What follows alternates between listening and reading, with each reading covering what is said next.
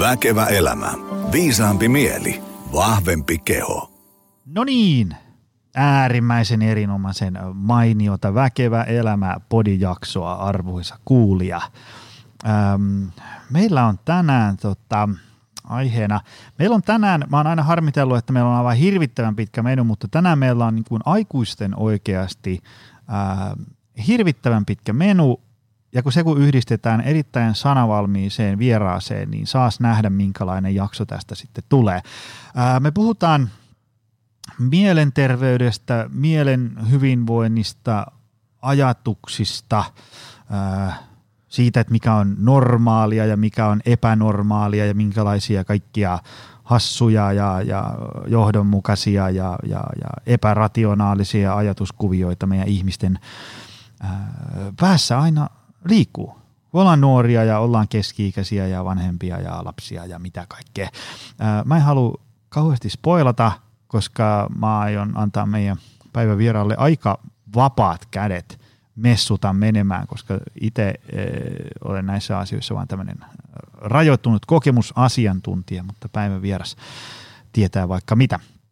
Hei, semmoinen muistutus tähän väliin, kun otetaan menu perattavaksi, niin jos haluat voimailla kuntosalilla, niin kaivappa Optimal Performance Center esiin. Me ollaan tässä Helsingin Pasilassa ja Lahdessa. Kuten mainittu, niin voi ihan ostaa kymppikortin tai, tai jäsenyyden ja käydä vetään siellä – maastaveto, penkki, kyykky, haukka, showlihakset kuntoon, tai sitten palkata coachi, viiden hengen pienryhmätreenit tai personal training, yksilövalmennus. Mistä pääset mukaan? Laitan tuonne show notesihin linkkiä. Käy klikkaileen sieltä ja pistä koodia.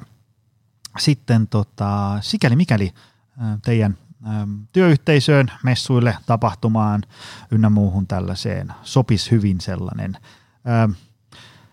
hyvinvointiluento, workshop, luentosarja verkon yli tai face to face, semmoinen, niin missä yhdistellään sille, että, että on niin kuin näyttöön perustuvaa kamaa, mutta ei kuitenkaan sellaisia rutikuivia pylväsdiagrammi, kaivos, kalvosulkeisia, niin heitä koodi. Ravinto, treeni, palautuminen, elämäntaparempan tekeminen. Meillä aiheesta messua minä ja sitten vaimoni Kaisa. Vaimolla on niin paljon oikeita töitä, toisin kuin minulla, joka vaan, vaan somettaa ja vetää podcastia, niin mä toimin tavallaan vähän niin kuin vaimon tämmöisenä managerina, niin jos haluat vaimoa tai meksiä mestoille, niin ähm, laita joni at optimalperformance.fi viestiä, niin katsotaan, miten me voidaan olla avuksi. Voimme kilautella sulle ja katsotaan, mistä kenkä puristaa. Hei, Ville Merinen, tervetuloa. Moi, et kiitos kun kutsuit minut vitsi, mä oon odottanut tätä jakson purkitusta. Ähm, otetaan hei heti äh, alkuun tällainen, niin kuin, että et, kuka sä oot, mitä sä teet, mistä sä tuut? No niin kuin, nyt ne, jotka klikkas jotain sellaista paikkaa, missä näkyy tämä kuva meistä, niin mm. nehän on, että perhana, toihan on terapeutti Ville. Niin ja, ja tota, äh, kova sana TikTokissa, Instagramissa – lehdissä milloin missäkin. meillä on ihan niin kuin älyttömän tuhti menu tässä. otetaan niin kuin lyhyesti. Kuka sä oot? Niin kuin, tavallaan, mistä sä oot päätynyt tähän? No vuonna 83 minun vanhemmat rakasteli tuolla mökin perähuoneessa ja lähdetäänkö tuolta vai? Ei mennä noin pitkältä. Otetaan vähän, vähän myöhemmin. tota, Oikeastaan siis mä on lähtöisin Savosta, Kuopiosta ja on ollut, mä halusin nuorena miehenä, siis silloin lapsena, että musta tulisi astronautti. Mm-hmm. Ja sitten ei musta tullut sitä. Sitten mä halusin urheilutoimittajaksi.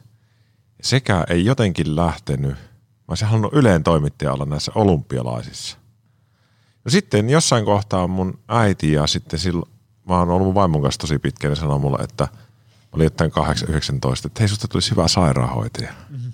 Sitten mä lähdin sitä opiskelemaan ja, ja oikeastaan mä oon aina ollut tosi kiinnostunut ihmisistä ja sitten hirmun nopeasti sairaanhoitajakoulussa mä, mulla oli ihan että tuli, että mä haluaisin olla psykoterapeutti. Mm. Ja mä rupesin kiinnostua niin mielenterveydestä ja lueskelin jo omaa toimisti kaikkea mahdollista. Ja sitten heti kun mahdollista olin ollut kolme vuotta sairaanhoitajana tuolla nuorisopsykiatrialla, niin opiskelin psykoterapeutiksi. Ja sitä tein aikani. Sitten itse on tosi kova niin kuin live-striimien katsoja ollut ja pelannut paljon pelejä. Ja sitten sit tota, mä jossain vaiheessa rupesin miettimään, että mä haluan onkin oman live-striimin, että, että semmoisen mielenterveysaiheeseen live-striimin. Ja se alusta on semmoinen kuin Twitch, ja se on maailman suurin live-striimi alusta, mutta sitä ei Suomessa hirveästi, niin kuin, se on, siellä on tietynlainen käyttäjäkunta, mutta sitä ei niin kuin tiedä se ulkopuolella oikein kukaan. Mm. Vaikka siis ne on todella suosittuja, mm. että ne on ihan ammatikseen iso osa tekee sille. Mä twistin sen ja se menestyi tosi hyvin. Siitä on nyt kaksi ja puoli vuotta aikaa. Silloin kun korona alkoi, niin mä laitoin sen. Samana keväänä, tyylin kuukausi jälkeen, kun Helsinki oli mennyt täyssulkuun. Se oli varmaan aika otollista aikaa Ja se- in- sano- internetsille. Joo, se oli hyvä, kun kaikki oli niin kuin kotona ja live-striimi. Sen Twitchin käyttäjämäärä kasvoi sinä vuonna muistaakseni 30 prosenttia. Okay. Ja mullakin oli ihan mahdottoman hyviä lukemia siellä. Sitten mä tein sitä tosi pitkään. Sitten tota, vuosien saatossa aina porukka vinkkasi mulle, että hei sun pitäisi tehdä tota TikTokia, että, että sulla sopisi hirmu hyvin ne jutut semmoisiin lyhyisiin videoihin. Ja, ja sitten siitä on nyt r- vuosi tasan, niin mä laitoin ton TikTokin pystyyn ja sen jälkeen tästä terapeuttijutusta, terapeutti Ville jutusta on tullut semmoinen niin kuin, vähän niin kuin, ehkä voisi itsekkäästi sanoa, että ilmiö. Mutta ehkä se on sitä, että tosi kivasti kaikki on kasvanut ja, ja on, on, on elämä silleen vähän muuttunut. Että just itse asiassa olin kahta eri Yle Areenan sarjaa ollut kuvaamassa. Toinen perustuu tosi paljon niin kuin minun persoonaan, toisessa mä oon vähän semmoinen asiantuntija. Ne tulee nyt syksyn aikana ulos ja ollut kaikenlaista. On, on saanut antaa lehtihaastatteluita ihan älyttömän määrän. Tämä on lähtenyt aika kovalle laukalle tämä sun homma. Siis mä just katsoin ää, tätä nauhoitettaessa terapeuttivideolla on 80 600 seuraajaa ää, TikTokissa. Joo. Ja sitten on tässä nyt Instagramissa meillä oli, mitäs siellä oli se 30? Ää, mitä, 34 000. 34 000. Ja, ja, ja nämä on tullut siis niin kuin, Tänä vuonna. tänä merkki siis 2022. Aika, aika hevi. Tota, mm, ää, miten, mit, osaatko sanoa, mikä on tämän sun suosion salaus? Miten tästä niinku tuli tämmöinen homma? Koska niinku, tämä sun ilmiö nousu antaa meille niinku, asiasisällön tekijöille valoa tunnelin päähän, koska tiedätkö, kun itse on silleen, että, että mä, mä tuuttaan tiedätkö, jonkun niin kuin rakkaudella ja paatoksella väsää jonkun Instagram-postauksen ja sitten mä niin kuin tiedän, että Juko Liste, tämä tuo ihmisille niin kuin kymmenen vuotta lisää laadukasta elinaikaa ja, ja sitten se saa tiedätkö, kolme peukkua, joista kaksi on iskä ja äiti. Sitten tulee vähän että ei tässä ole mitään järkeä, kun sä katsot siinä vieressä, tiedätkö, joku, joku 10 sekunnin kainalopieru video saa 4000 peukkua. Joo. Mi- mikä, su, sulla on kuitenkin ne sun kama, ne on niinku ihan ehtaa tavaraa, ne on niinku aitoa. No, mä jotenkin, mä päätin niin kuin heti, kun mä rupesin some, somea tekemään, että mä teen sen niin kuin ilman ammattikieltä ja mahdollisimman silleen niin kuin semmoista avointa ja rehellistä ja tuon itseni niin kuin peliin epätyypillisesti tämän ala-ihmisenä. Kun meidän ala-ihmiset on monesti semmoisia, että sä et tiedä niistä mitään. Ne on niin kuin salaperäisiä. Ja sitten tota, se on niin kuin tosi pelkistettyä. Et se, on, se on se minun juttu. Mä oon toki miettinyt niitä videoita niin kuin todella paljon, että niistä tulee niin napakoita, mutta ne on rauhallisia. Niissä on joku, joku juttu, mikä iskee siihen kuunteliin. Mä oon tehnyt niin monesta eri aiheesta. Jos sanon, että mä tein, vaikka yksi mun suositumpia videoita oli, että tällainen sinusta tulee, jos sinun vanhemmat ryyppäsivät, kun olit lapsi. Mm. Ja sen katto, ja sitten sinne tulee tyyliin 500 kommenttia, että tuo on niin kuin minä. Niin siinä, ehkä se juttu oli se, että se kosketti ihmisiä niin paljon. Ja varsinkin alussa, kun ne oli vähän sellaisia, että niitä ei ollut tehty sen tyyppisiä, niin, kuin niin suoria.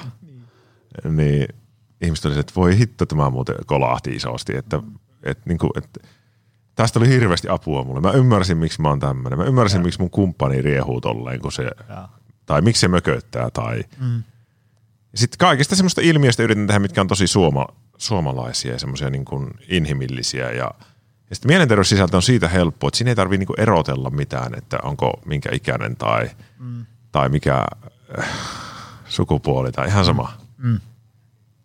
Joo, mä itse asiassa nyt on taas tämmöinen tosi hähmäinen lähde, mutta jossain podcastissa, mitä kuuntelin tuossa vähän aika sitten, niin puhuttiin siitä, että, että ihmiset, äh, niin kun ne kuuntelee vaikka, vaikka videoita, on se sitten jossain kanavassa tai podcastia tai tuollaista, niin ähm, monesti ne, ne haluaa niin oppia uutta, mutta ne haluaa myös samalla niin viihtyä tai Kyllä. tulla niin viihdytetyksi. Kyllä. Eli mm, mä tulkitsin sen niin, että jos se on sellaista – rutikuivaa äh, pylväsdiagrammien oikolukua, niin sitten se jää helposti sinne ammattilaisten keskuuteen, missä ammattilaiset nyökkäilee keskenään, että olipas hyvä, mutta ei sitten juuri muuta.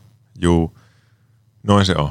Ja sit, jotenkin mä koen myös, että, että oli just semmoinen niin minun kokoinen paikka niin kuin somessa. Ja mä ajattelen tällä hetkellä niin kuin tosi paljon, että, että niin kuin, miten se sanoisi, että just tämmöiselle sisällölle, mitä minä tein, niin oli valtava tilaus nyt. Mm. Ja se osui niin kuin siihen, naps. Ja minä luulin aluksi, että ei ole ketään muita tämän alan somettajia. Mutta sitten mä oon huomannut, että muahan seuraa tyyliin nykyään Instagramissa tyyli tuhat eri terapiatiliä tai ja yksity, niin kuin saman mm. tyylistä sisältöä, mutta se, siinä ei vaan ole jo, niin kuin ihan, se ei ole samalla lailla lähtenyt. Et jostain syystä. Ja on kyllä tosi kiitollinen, että se onnistui mm-hmm. minulla. Ja sitten ehkä oma persona vaan niin käy siihen tosi hyvin. Mä, se on semmoista aika positiivista, vaikka ne aiheet on rankkoja. Ja. Mm-hmm. Joo, joku, tai ei joku, vaan useampikin kommentoi sun ääntä, että se on terapeuttinen ääni. joo, joo, se on kanssa. Se on kyllä totta, että, että on, on tosi hyödyllistä, että on niin matala ääni. Hei, tota, mennään sitten päiväteemoihin. Sä oot ilmeisesti niin kuin aika paljon nuorten kanssa tekemisissä niin kuin sen vaikka TikTokin välityksellä ja tällaisia. Paljonko sulle tulee viestejä? Siis TikTokissa ei voi lähettää yksityisviestiä, mikä on mm. ehkä tietyllä tavalla minun pelastus, mutta niin. niin kuin, joissakin TikTokeissa saattaa olla niin kuin viikossa vaikka 500 kommenttia. Ja sitten mulle tulee Instagramissa nykyään yksityisviestejä – ja se vaihtelee niin kuin se viestien määrä, sanotaan, että 50-300 per päivä. Se on aika kova. Siis se on ihan hurja, mutta kun se, mä oon niin kuin tietyllä tavalla saanut nähdä sen, että kuin iso se on se, mm. se, se niin kuin, mä, Suomessa on niin kuin varmaan miljoonia ihmisiä, kenellä on semmoinen tilanne, että on hirveän hankala olo ja jokin tiedä, mistä saisi apua. Mm. Vaikka me luullaan, että se kaikki tietää jo, että meet, meet niin. lääkärille näin. Mm. Mutta edelleenkin on hirveä stigma mielenterveydessä – sitten ne tietää, että aina se on se Ville, joka puhuu niistä. Mä pääsin kokeilla lähettää sille viesti. Mm. Nykyään jo on ne viestit semmoiset, että hei sinä et varmaan lue tätä, mutta tässä on minun kysymys. Siis sitten, mä pyrin edelleen vastaan niin kuin, niin kuin ajaa. Mä en enää pysty vastaan kaikki, mutta on, on niin kuin se, mä saatan vastata, niin kuin vaikka tänä aamuna on vastannut yli kymmenelle. Joo. Ja vähän harmittaa, että en voi kaikille. Mä tosi pitkään tein sen niin. Mutta sitten oli vaan niin kuin todettava, että ei, ei että mulla on mm. pakko keskittyä niin kuin vapaa-ajalla vapaa-aikaan. Ja Mulla on jotenkin hirveä niin kuin, semmoinen niin kuin, aito himo auttaa niitä ihmisiä. Niin se, se jotenkin, nyt mä niin kuin, mulla on nyt menossa semmoinen projekti, että mä yritän niin kuin, opetella rajoittaa tätä jollain tavalla. Mm. Et, et mä en voi enää jatkaa samalla tavalla, että aamusta iltaan kännykkää silloin tällä. Mm. Et nyt, nyt mä yritän niin tehdä sille, että mä menen kotiin, mä otan kännykän pöydälle ja mm. Se on tosi vaikeaa mulle. Se on, se on. Varsinkin joku, teeksä, joku video oikein breikkaa, niin, niin. sitten olet silleen, että no, mitä ne siellä kysyy? Ja joo, paljonko, joo. paljonko nyt on tullut lisää? Joo, se, ja onhan se semmoista, niin kuin vaikka on tämän alan ammattilainen, niin semmoista, se dopamiinin ryöppy, minkä sä saat, kun sun video pärjää. se on niin kuin ihan uskomaton. Se on hyvä, että joku sanoo tuon ääneen, koska se on aina, että minä, ole? minä tein tätä vain itselleni, ei minua kiinnosta montako kiinnostaa. tulee. Kiinnostaa, kiinnostaa. Kiinnostaa ihan hirveästi. Jos sä jos joku sun video niin lähtee niin kuin, pum. Niin TikTok on semmoinen, että joku yksittäinen video saattaa saada päivässä 250 000 näyttökertaa, mm-hmm. jos se lähtee niin kuin isosti. Ne. Niin sittenhän sulla on hyvä fiilis, mutta sitten se häviää. Hei tota, miten nuorilla menee? Mikä on sun tiivistys? Miten meidän nuorisolaisilla menee? Onko hyvin huonosti? Se on varmaan niin kuin, semmoinen ehkä olennainen on, että niillä menee niin kuin ääripäät. Okei. Okay että on tosi, tosi paljon nuoria, millä menee ihan hyvin ja ne on niin kuin, ehkä nykyään on vähentynyt semmoinen esim. Niin meidän nuoruudessa oli, että ryypiskeltiin viikonloput ja vähän semmoista niin kuin hölmöilyä. Että ne, kellä menee hyvin, niin ne voi aika tosi hyvin. Että ne, niillä saattaa olla kivasti asiat, ne menestyy koulussa ihan hyvin ja näin. Se on niin toinen ääripää, ja sitten toinen ääripää on semmoinen, mikä kasvaa koko ajan. Et on, on iso joukko semmoisia nuoria, kellä menee oikeasti todella huonosti. Mm. Ja ne on jotenkin todella surullisia. Et jotenkin musta tuntuu, että se sen huonosti voivan osion niin kuin määrä on kasvanut. Mm. Ja jotain pitäisi tehdä, että se niin kuin katkee se kehitys. Et, ja sitten tietyt niin kuin ikäryhmät, esimerkiksi lukioikäiset tytöt, niin ne on tosi ahdistuneita tällä hetkellä. Mm.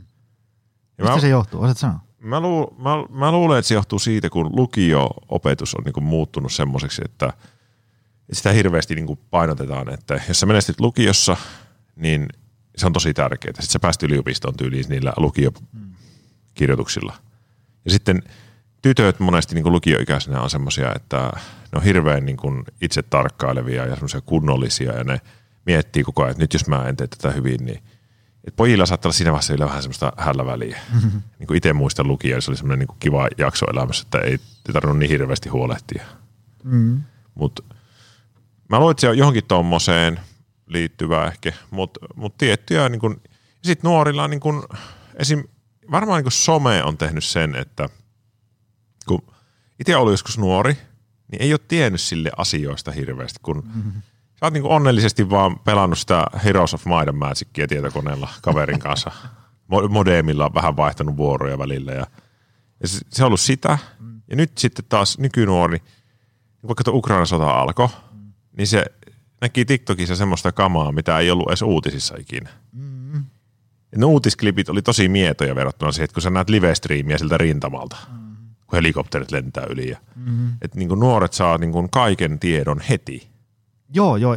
Onko ihminen tarkoitettu semmoiseen? Niin, ja nyt tiedät, kun sä oikein sanoit, niin kun mä rupesin miettimään, että kun mä olin vaikka jossain yläasteella, niin äh, jos mä asuin Koillis-Tampereella, niin niin en mä oikein tiennyt, mitä tyypit niin kuin Länsi-Tampereella puuhailee. Ei niin. Ja nyt nuorisolaiset tietää, mitä nuorisolaiset Kaliforniassa puuhailee. Kyllä. Ja tietää, Sit, että ei, niin kuin, eikö ollut silleen, että mä muistan, sä, oot sä joku, sä oot minun ikiä suunnilleen, vähän vaan. 42. No niin, mä oon 38. Niin, mä muistan, että nuorena niin kuin joku luonto, niin se sun tieto siitä, että miten luonnolla menee rajoittuisi, että sä katsot perheen kanssa avaraa luontoa, ja siellä oli lopussa aina se viisi minuuttia, että maapallo voi kohta huonosti ja sademetsiä hakataan. Sitten se oli hirveän tuntusta. Mm-hmm. Mutta sitten sä unohit sen taas. Mm-hmm. Niin nyt, kun joka ikinen nuori tietää, että ilmastonmuutos on for real ja että niin. jos ei tehdä jotain, niin asiat menee tosi huonosti. Eli niiden tietoisuus tästä maailmasta on niin kuin ihan överi iso. Mm-hmm. Ja se on toisaalta hyvä juttu, ne ehkä muuttaa sen kulun, mm. kyllä se rasittaakin niitä. Kyllä, kyllä. Onhan siinä niin kuin, en mä tiedä sitten, varmaan se, että et, et, et, kun ehkä semmoinen, mitä tulee eniten verkkokalvoille, on niin kuin ääripäät mm. kaikessa. On se niin kuin sitten, kuinka muilla sun ikäisillä menee ihan sairaan hienosti Kyllä. Ja, ja kuinka ilmastonmuutos kohta tuhoaa kaiken ja niin edespäin. Se semmoista niin kuin välimallia ei kauheasti ehkä tuu. Hei. Se on siellä Googlen nelossivulla. Nyt mä voisin sanoa pitkän puheenvuoron. Tämä on tosi no, mielenkiintoinen. No anna. YouTubesta oli liikas semmoinen jossain, mä katsoin se niin kuin siitä algoritmista. Ja se algoritmi toimii suunnilleen niin, siitä on nyt joku vuosi aikaa, mutta että se korosti just ääripäitä. Mm. Eli jos sä nyt YouTubessa etit, että – lenkkeily, niin se tarjosi sulle niin kuin semmoista mietoa lenkkeilykamaa, että tälleen valitset lenkkarit ja, ja sitten tyyli viikon päästä se YouTube-algoritmi alkoi tarjoamaan, että tässä on sulle ultramaraton. Joo, joo. Että se aina vei niin kuin sen sinne ääripäähän. Ja joo, joo. Koska nykyihminen kiinnostuu aina ääripäistä. Et kun nuori menee ja katsoo, että miten treenata, niin Tube tarjoaa sille viikon päästä. Tässä on sulle tota Phil Heath. Joo, ja, tota, ja sitten se mun yksi kaveri, joka näitä on enemmän tota, pöyhinyt, niin se piti meille yhdessä tilaisuudessa pikku luennon aiheesta. Niin se just sanoi sitä, että, että kun sä klikkaat se siitä, tiedätkö, niin kuin Mikki Hiiri merihädässä, niin. näin, niin sitten siinä, tiedätkö sinulle suositellut videot siinä seuraavassa, niin sitten siinä on, tiedätkö, niin kuin Mikki Hiiri putoaa kielekkeeltä. Kyllä. Ja sitten sanoisin, kun sä kikkailet niitä, niin sitten kun sä oot aloittanut siitä niin kuin Mikki Hiiri merihädässä, niin sitten viidennessä videossa Mikki Hiireltä irtoaa pää jo. Niin. Koska se, se menee niin kuin aina vaan niin kuin tulee vähän jotain rankempaa kamaa. Kyllä. Ja eihän siitä nyt mitään hyvää seuraa sitten. Ei, se on varmaan niinku, että just kaikkien niinku some. Mun mielestä nyt Instagrami on vähän muuttumassa siihen suuntaan, että siellä on niinku tämmöistä peruselämääkin jonkun verran. Ihmiset saattaa kertoa, että oli vähän huono päivä mm-hmm. tarinassa ja tälleen. Että se ei ole pelkästään sitä, että ihan saamarin tuunattu kuva jossain kalliolla istut vatsalihakset pullottaa siinä. Että on muutakin mm-hmm. elämää. Kyllä, kyllä, kyllä. Todellista elämää. Tota, hei, äh, nyt kun me päästiin tähän elämäteemaan, niin ähm, mitkä on sun ajatukset siitä, että tota, kun moni ihminen kokee, että ei elä e- semmoista elämää kuin haluaisi elää, on se sitten koulu, työura, parisuhde, asuinpaikka, harrastukset, mitä nyt ikinä, ystäväpiiri, niin, niin tota, mistä tavallaan löytää rohkeutta lähteä tavallaan niin kuin elämässä uuteen suuntaan. Ja, ähm, tai esimerkiksi mulla tämä on niin kuin jälkeenpäin helppo sanoa, kun, kun tavallaan, ja, ja, ja itsellähän oli niin kuin tavallaan se, se tilanne oli siellä niin kuin erittäin tämmöinen niin kuin hyvä osainen, että mulla oli diplomi-insinöörin koulutus ja mulla oli OK liksa ja siistit sisähommat ja verkostoa ja näin, että mulla on niin kuin varaa valita ja sitten mulla on semmoinen niin turvaverkko, että mm. mä voin niin kuin, että vaikka kaikki menisi aivan päin seiniä, niin sitten mä voin vähintään niin kuin muuttaa äiti Ookkari asumaan vähäksi aikaa, kun ne saa niiden kanssa. Ja siitä, tiedätkö, jäädä pois töistä, hylätä kaikki se ura, aloittaa yrittäjyys uudella alalla ja, ja niin edespäin. Ja, ja mä muistan, kun ää, munkin suusta on tullut lauseita, että et, et monta asiaa mä voin tehdä, mutta ikinä en rupea yrittäjäksi. Ja sitten, ja sitten kun vaimo jossain kohtaa kannusti yrittäjäksi, niin mä olin silleen, että et tiedätkö, kun en mä niin kuin tajua, miten ollaan yrittäjä, kun mulla on tiedätkö, tämä Dippainsin koulutus ja mä osaan tehdä näitä Dippainsin juttuja ja näin. Ja sitten kuitenkin nyt tässä 13 vuotta myöhemmin ollaan yrittäjänä. Niin, niin tota, mistä löytää niin kuin rohkeutta?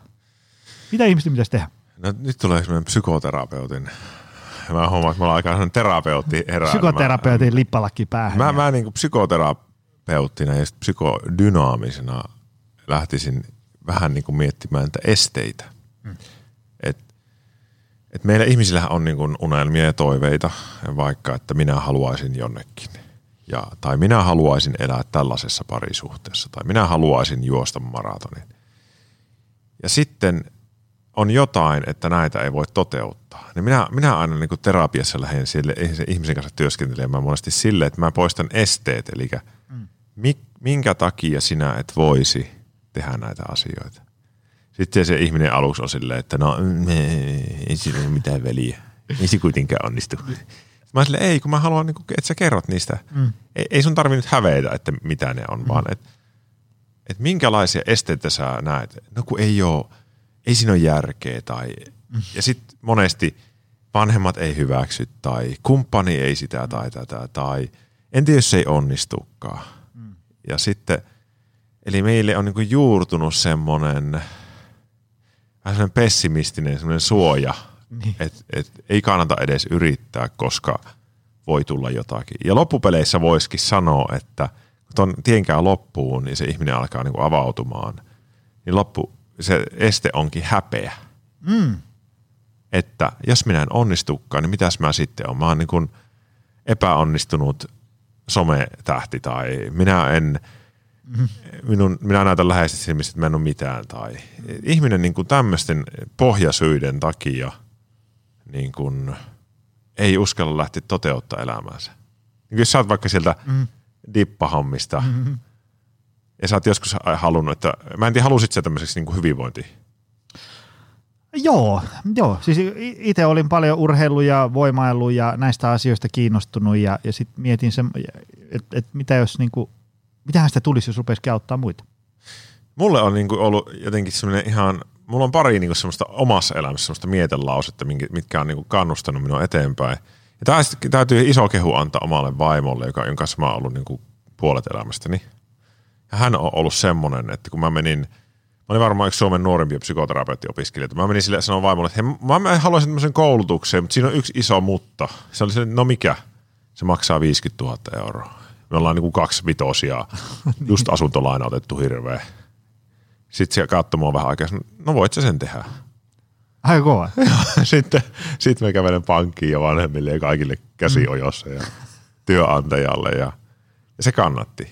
Mutta mut siis, ne niin, ne kaksi asiaa on. Mun isä on sanonut mulle, että kun mä oon ollut tosi nuori, hän on ollut yrittäjä mm. ja hän on niin kuin lamasta selvinnyt tosi mm. huikealla tavalla, ollut ihan maissa ja sitten on noussut. Hän sanoi, että jos sä vaan haluat jotakin todella paljon ja oot valmis näkemään sen vaivan, niin sä saat sen. Mm. Toi on niin kuin toinen. Sitten isän toinen opetus on tosissaan, mutta ei totisesti. Aika hyvä.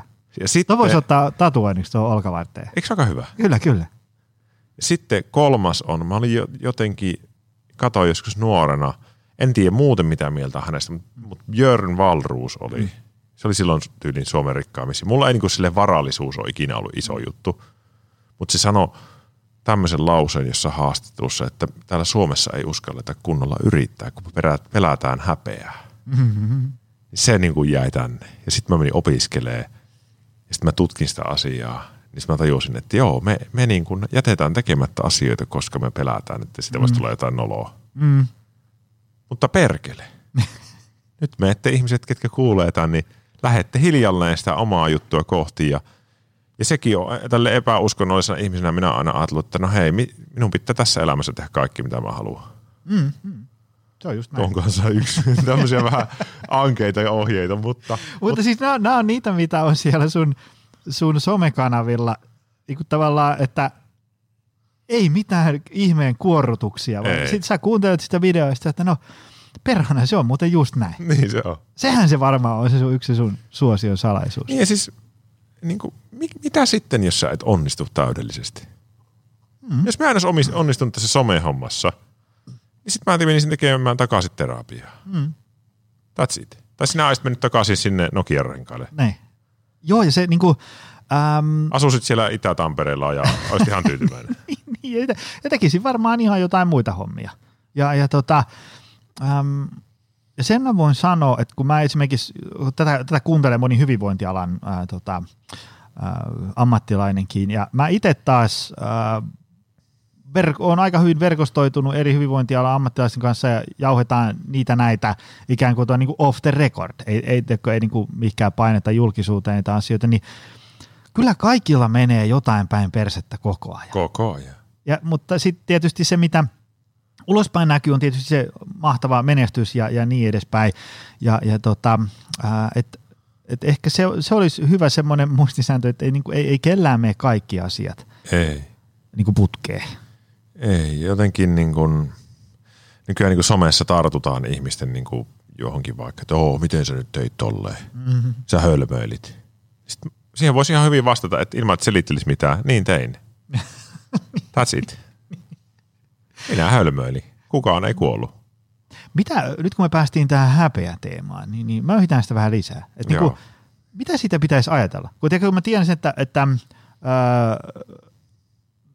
on ihmisiä, jotka vaikka ajattelee, että ne tulisi meille salille treenailee tai, tai valmennukseen, mutta niillä on ajatus, että ää, kun, kun mä oon näin lihava, mä oon tämän näköinen, en mä voi sinne mennä, kun siellä on kaikki muut hirveässä tikissä ja sitten ne kaikki muut osaa treenata ja mä en osaa mitään ja sitten ne nauraa ja katsoo ja niin edespäin. Ja sitten muutenkin just tämä, että, että ei uskalla tarttua johonkin hommaan, ää, ää, kun jos se menee pieleen, niin sitä hävettää ja niin edespäin. Mitä meidän pitäisi ajatella niin kuin häpeämisestä?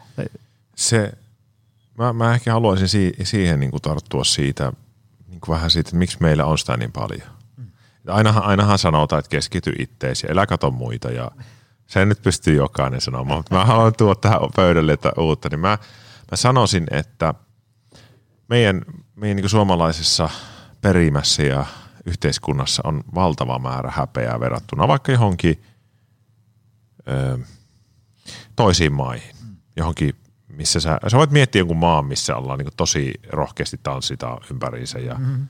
se tulee semmoisesti, niin häpeän pohja on siinä, että, että on, on pieni lapsi ja sitten se, se tekee jotain jossain iässä ja sit sä et niin kuin hyväksy sitä jotenkin sitä sen tunnetta vaikka, mm. niin sitten se on silleen se lapsi, että ai mä tein jotain väärin. Että mm. se mitä minä olen – ei käykään.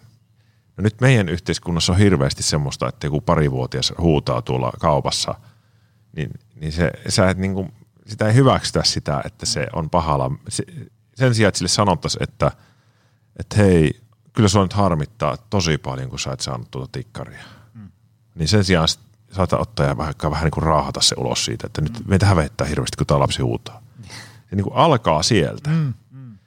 Ja sitten jo tuommoinen kouluikäinen ihminen Suomessa, niin se aika hyvin osaa jo tajuta, että tätä kuuluu hävetä. Mm. Mutta sitten se kehittyy eteenpäin ja sitten sä oot, oot nuori aikuinen ja sä annat sen häpeän niin kuin ohjailla ittees tosi paljon. Ja ihminen ei voi olla täysin häpeilemätönkään. Se johtaa taas semmoisen häiriö, niin kuin, että eihän me voi tulla, en mä voi mennä tripla alasti tästä. Porukka katsoo, että mikäs tuolla on.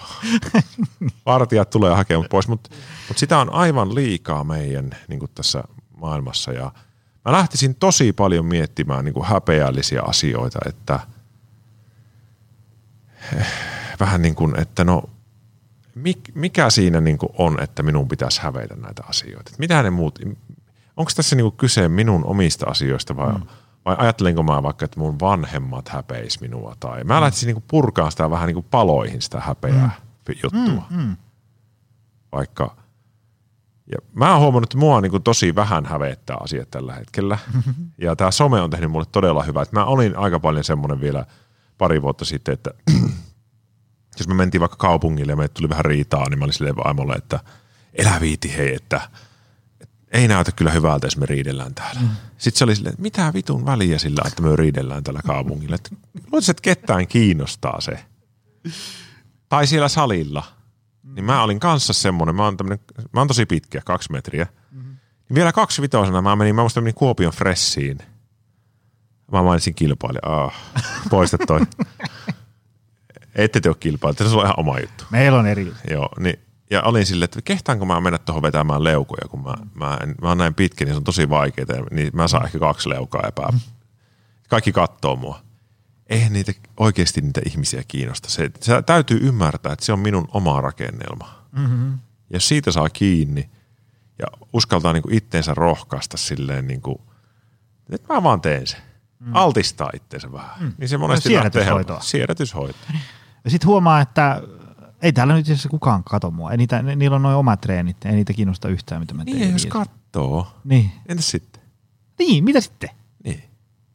Nyt kun on tämmöinen somettaja ja menee tuonne ka- kaupungille Helsingissä, niin joka aika moni kattoo. Sitten mm. mä oon silleen vähän hymyinen takaisin ja silleen, että tää on ihan hauskaa.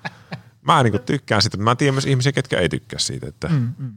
Mutta et, kun loppupeleissä jos mietit mitä se on, niin se on tosi yksinkertaisia asioita. Ei, mm-hmm. ei ne katso sua siksi, että saisit jotain, ne vaan, ne vaan kattoo. Mm-hmm. Kyllä mäkin salille joskus katon ohi että tuossa on ihminen. Niin. Ei se tarkoita mitään. Meillä on niin liikaa olettamuksia siitä. Mm-hmm. Tämä on kyllä totta. Vähän tämmöinen sekaava vastaus, mutta tämä antaa, ei, antaa ei, ajateltavaa. Ei, ei. Mutta se niinku, ähm, kun mä uskon, että nyt on vielä kaikki ihmiset langoilla, sieltä vaan tästä tulee vähän pitkä, niin menkää ihmiset kuuntelee äh, Ville niitä somekanavia. Ne löytyy tuolta show notesista, koska siellä tämä sun ajattelutapa, tämmöinen savolaisen suoraviivainen äh, tota, äh, tulee hyvin esiin. Ähm, kun mä, mä oon miettinyt monesti, kun mä katson niitä videoita, mä oon miettinyt, että jos kaikilla ihmisillä olisi yksi tällainen Villen kaltainen kaveri, niin ihmiset vois paljon paremmin. Mutta kun sua ei voi kloonata, niin, niin, niin menkää kuuntelemaan sitä somekanavaa. Siellä on hyviä asioita. Joo, mä yritän, siis mä yritän niin kuin olla semmoinen niin kuin rohkaiseva. Mm. Ja silleen, niin kuin, mä yritän poistaa niin kuin kaikki ylimääräiset ajattelut. et, et hirveän moni ihminen miettii liikaa kaikkea. Mm. Ja sitten maailma ei ole niin monimutkainen oikeasti. Mutta sitten taas mun läheiset sanoo, että mä oon ihan tavallinen ihminen. Mitä hei, ähm, nyt kun me päästiin tähän niin kuin häpeään, niin sitten äm, mulla on tässä kuluneina viikkoina äh, elämä vienyt semmoisia reittejä, että mä oon ollut äh, jutulla ihmisten kanssa, joita jännittää asiat tosi paljon. Ja, ja nyt kun mulla on viisas ihminen pöydän toisella puolella, niin aion käyttää tilaisuuden hyväksi. Ähm, niin kuin lapsia, nuoria, aikuisia. Niin, niin, niin tota, mitä meidän pitäisi ajatella ja ymmärtää – jännityksestä. Kun nämä on tiedätkö, jotain äh, nuorta lomien jälkeen jännittää kouluun meno, englannin Joo. koe, joku työhaastattelu ynnä muuta sellaista? No jännittäminen, se on tietyllä tavalla niin yhteydessä tähän äskeiseen teemaan. Sitten se on myös yhteydessä semmoisiin asioihin kuin toiset ihmiset, sosiaalinen jännitys. Mm. Niin kuin, ehkä se olennainen, mitä siitä pitäisi ajatella, on, että sehän on hyvin fyysinen kokemus myös. Mm. Mutta että semmoinen altistaminen on tosi paras teho. Niin kuin, että jos sä vaan millään pystyt niin kuin menemään, niin se auttaa sua. Ja sitten, että liika miettiminen, liika niin kuin märehtiminen sen jännityksen ympärillä on haitallista. Mm. Ja se on ollut itselle niin kuin psykoterapeuttina jotenkin vaikeaa, koska minun oppi varsinkin oli alun perin se, että kaikkea pitää tutkia ihan hirveästi. Mm. Mutta nyt mä ajattelen silleen, että tietyt asiat, niin kuin vaikka sosiaalinen jännitys, jännittäminen asioiden, niin olisikin paljon tehokkaampaa, että se vaikka vähän harhauttaisit omaa niin kuin fokusta ennen sitä tapahtumaa ja sitten vaan menisit sinne. Mm. Mm. Et just se kouluun meni, niin sen sijaan, että sen kanssa käviskin sen kymmenennen kerran sen keskustelun, että miltä se tuntuu sen kouluun meneminen, niin käviskin pari kertaa ja sitten menis vaikka heittelemään koripalloa ja, mm. sitten veisi sinne kouluun ja pistä siihen – rokit täysille siinä autossa, että se niin kuin ei miettisi liikaa sitä juttua. Mm. Ja sitten vähän tuuppaa selästä, että hei, kivaa koulupäivää. Onko toi niin kuin, ähm, mä, kun mä oon miettinyt tota, mä oon siis huomannut toi, mitä sanoit, että se, se toimii. Mm. Myös vaikka, vaikka poika jännitti korispelejä tai kouluun menoa, niin, niin, niin tota, autossa kuunneltiin musaa tai, tai käytiin syömään donitsit ennen koulupäivä menoa näin. Ja sitten se sillä tavallaan sai just niin harhautettu, sitten pääsi sinne kouluun tai korispeliin. Mutta sitten se tavallaan tuntuu vähän semmoiselta, että onko tämä vähän tämmöinen niinku, tavallaan niinku huijaus, että pitäisikö se jännitys ottaa niinku raakana sisään ja vaan sietää se ja mennä, vai onko se niinku, onko tässä silleen, että se, se huijaus on hyvä keino, jotta saadaan niinku peli käyntiin? Mä sanoisin, että varsinkin niinku nuorella, mm. niin se on hyvä keino saada se peli käyntiin. Ja – ja niin kuin voi niin kuin nuorta, lasta nuorta voi niin kuin silleen tukea vaikka mm. kaverin löytämiseen tai harrastuksiin menemiseen. Sitten aikuisella ihmisellä, jos olet opiskelija vaikka yliopistossa ja on sama jännitys, niin sitten sitä on niin hyvä purkaa vähän paloiksi, jos se on vielä päällä. Mm. Se on niin iän myötä, mm.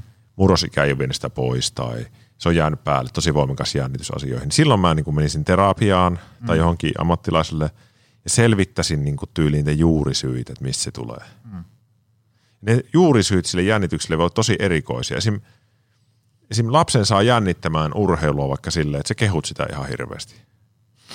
Sitä ei uskoisi ikinä. Onko noin? Oh.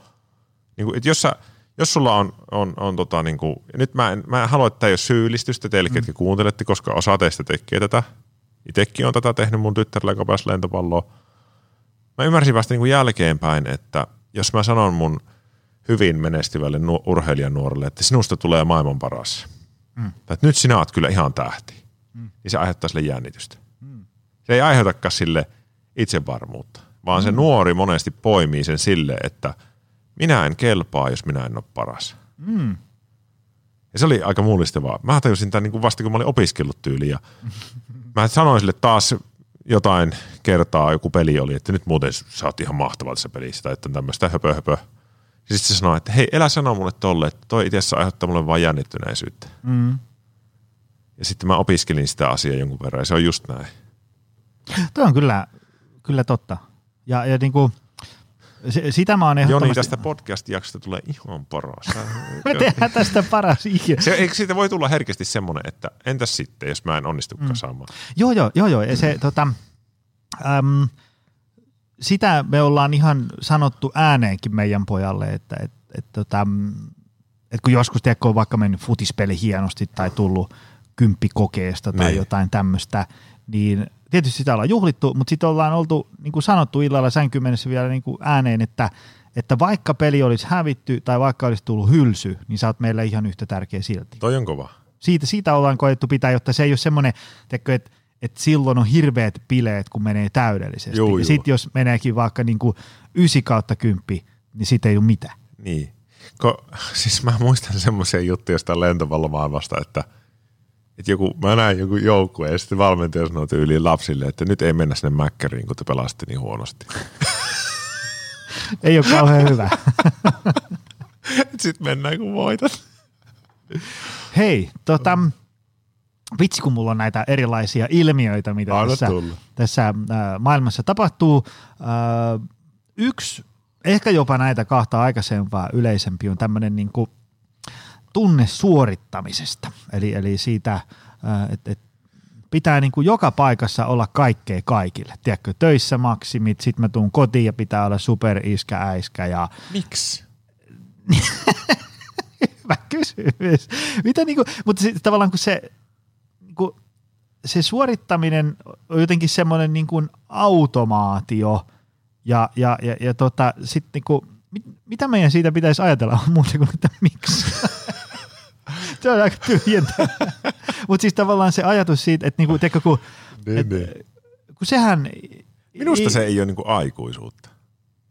Aika hyvä, aika tyhjentävä tämä. Minu, minusta se on niinku semmoinen, että pitäisi olla kaikessa niinku helvetin mm. ystävällinen, niin se ei ole, se ei ole niinku aikuisen ihmisen elämää. Et se, mm. se voi olla jonkun nuoren ihmisen semmoinen idealistinen ajatus, että minä autan kaikkia, mutta mm. ei me aikuiset, ei meidän kuulu pystyä siihen enää. Mm, mm. Meidän pitää voida sanoa, että tänään muuten on huono päivä. Mm. Mä oon huvita puhua sun kanssa yhtään. Joo, ja se niin kuin, ähm, mä olin Petteri Kilpisen kanssa oli juttua tässä podissa siitä, että tota, et ei, niin kuin, ei kukaan vedä töissä kahdeksaa tuntia satalasissa. Et sä pystyt työpäivän aikaa olemaan niin kuin pari kertaa niin kuin tikissä.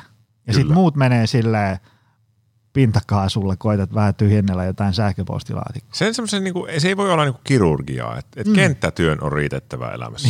Kyllä, kyllä, juuri Et näin. mä ajattelin jotenkin, että äh, ihan oikeasti mä niinku tarkoitin sitä, että et jos, jos sulla on niinku jäänyt päälle semmoinen, että kaiken on mentävä oikein, mm. niin sit, sit sulla niinku ei ole ihan niinku aja, aikuisuuden niinku kehittyminen ihan mennyt loppuun asti. Mm. Ja se on tavallista, ja se ei mene kaikilla ihmisillä ikinä, eikä semmoista loppua edes ole, mutta tietyllä tavalla sä oot jäänyt kiinni johonkin idealisaatioihin, mitkä on semmoisia, mm.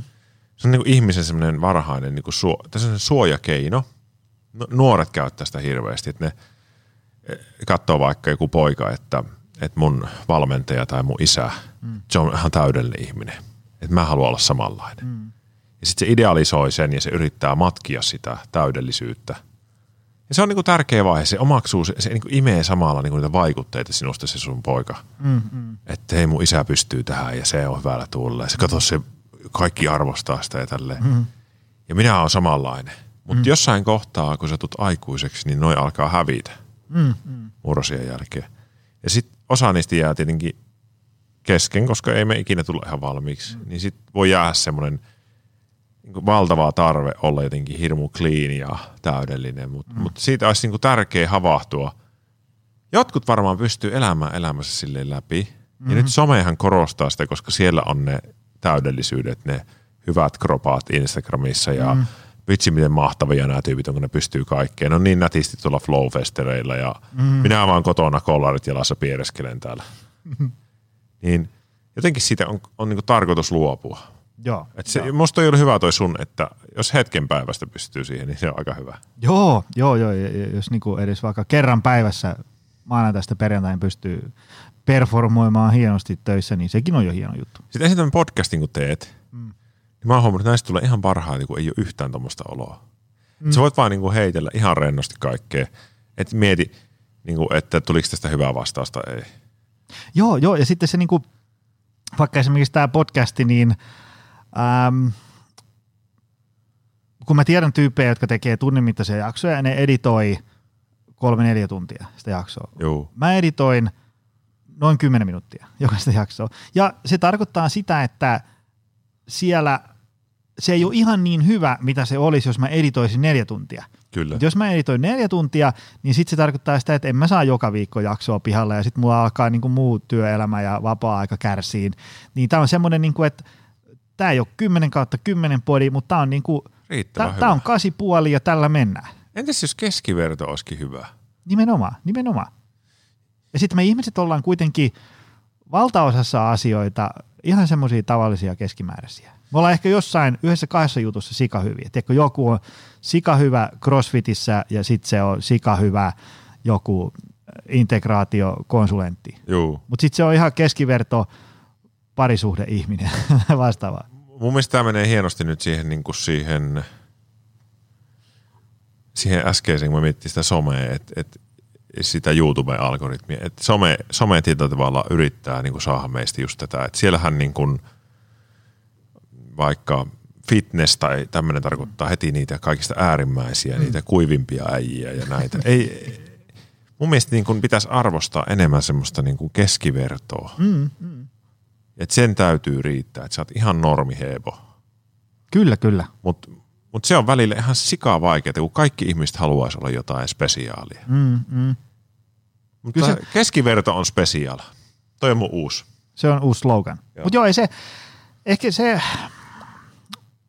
ehkä se varmaan vaatii sitä, että, että sä niinku jututat ihmisiä ja sitten sä niinku kuuntelet kaikkea sitä, mitä ne tekee, niin sä tajuut, että okei, toi on niinku, tossa asiassa ne sairaan hyvä, mutta näköjään tällä viikolla sillä kyykähti toi ja niin. sitä harmittaa toi ja hävettää toi ja jännittää toi, niin sitten sä tajuut, että ne niinku, heittomerkeissä kovatkin tyypit, niin samaa puuroa ne syö aamulla kuin säkin, ettei ne mitään sen ihmeellisempiä. Ne on ihmisiä. Nimenomaan, juurikin näin.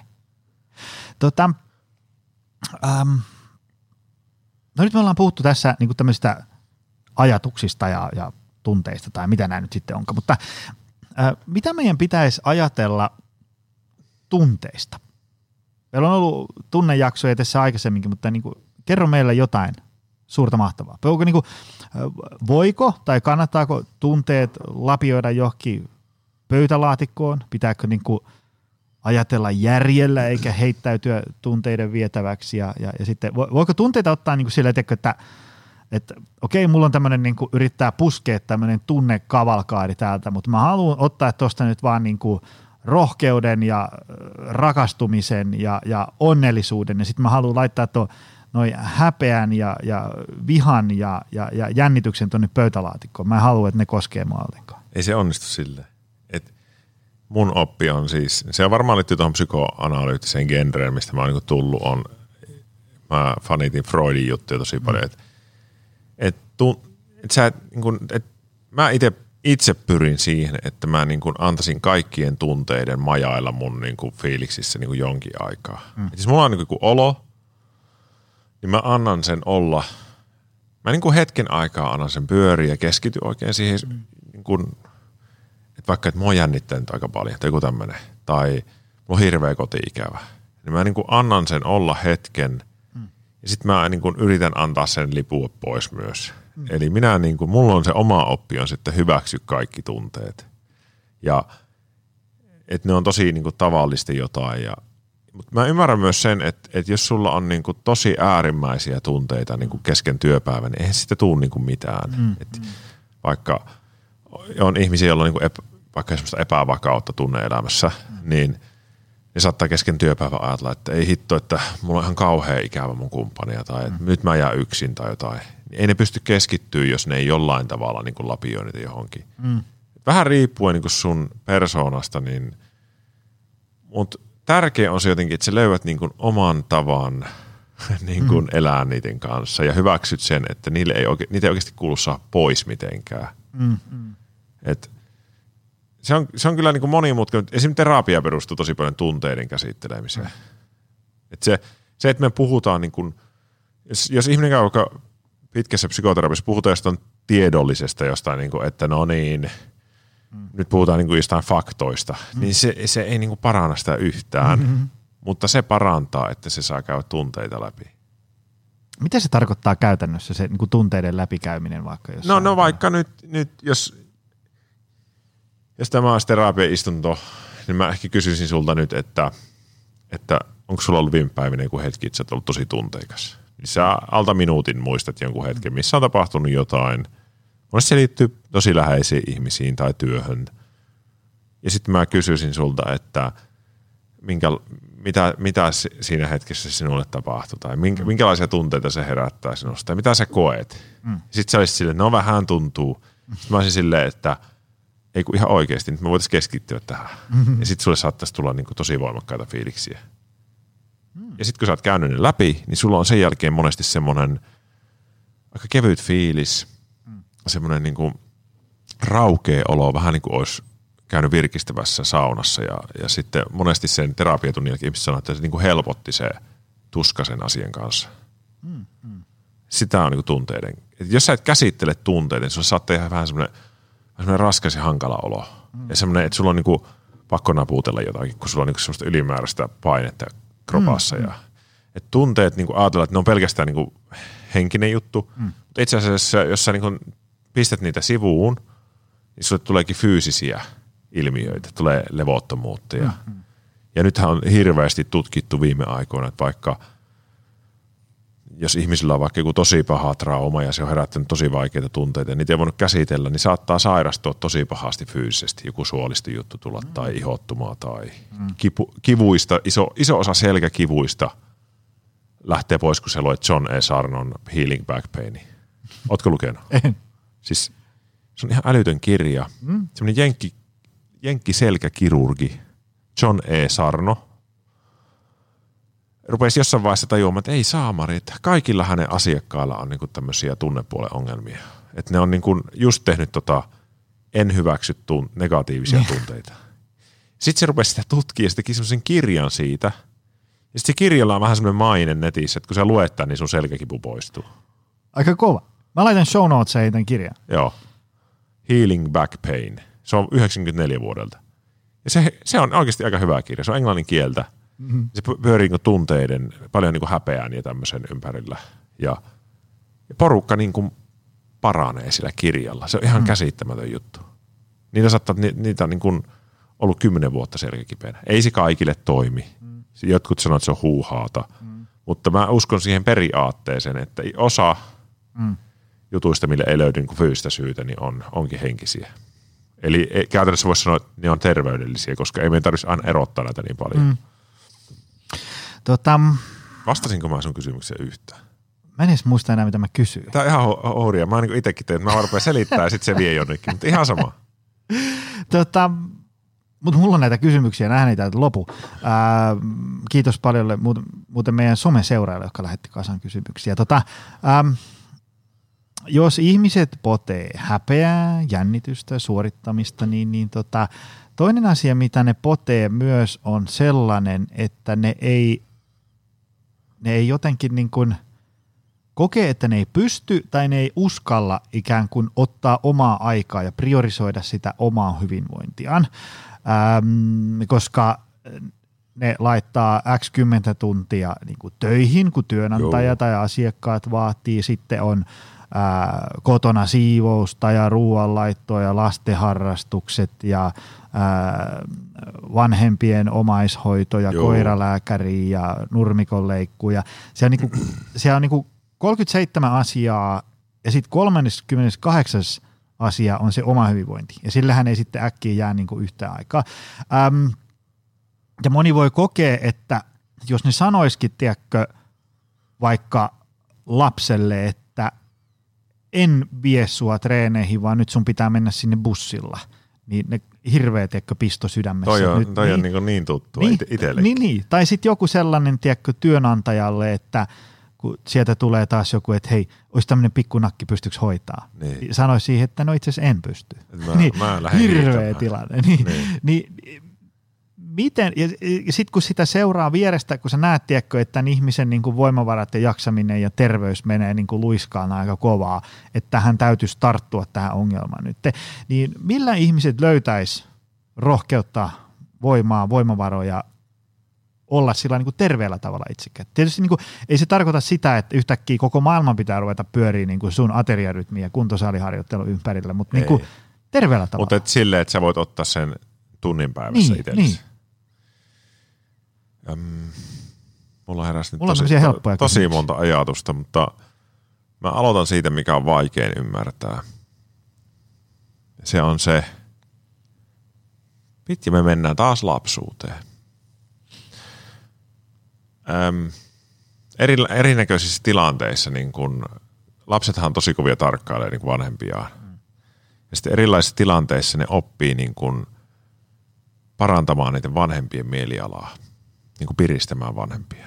Lapsi kestää tosi huonosti vanhemman huonoa mieltä, koska mm. jos vanhempi on huonolla mielellä, niin se oma elämä kärsii siitä. Se on niin kuin jotenkin sellainen luontainen Ei.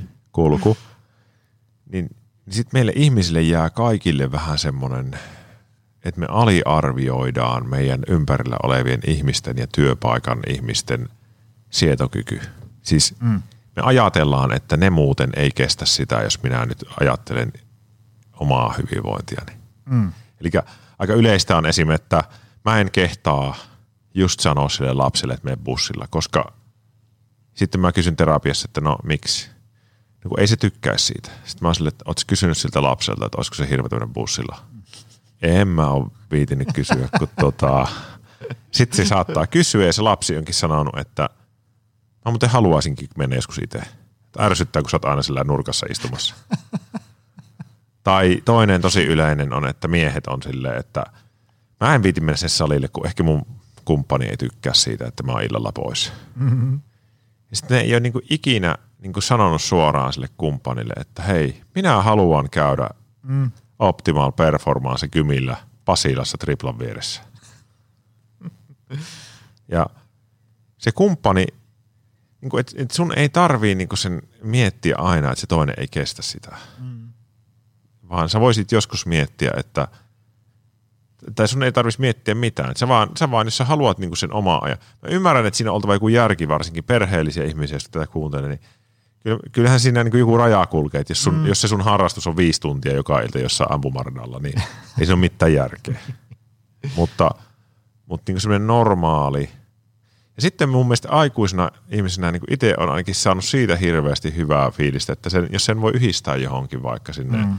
Sä vet sen lapsen harkkoihin, sä menet sillä välin lenkille tai Mm. vähän se aika tehokkaita juttuja. Mm. Mutta se on jo sitten taas semmoista niin kuin järki, järkistelyä. Mutta, ja kysykää nyt surutta perheelliset ihmiset niitä vanhempia, että hoitakaa näitä meidän lapsia. Mm-hmm. Ne tykkää siitä oikeasti. Mm-hmm. Si- Siinäkin on aina se, että en mä taas kehtaa pyytää, kun ei se äiti varmaan jaksa aina auttaa minua, mutta kyllä ne monesti tykkää. Mm-hmm.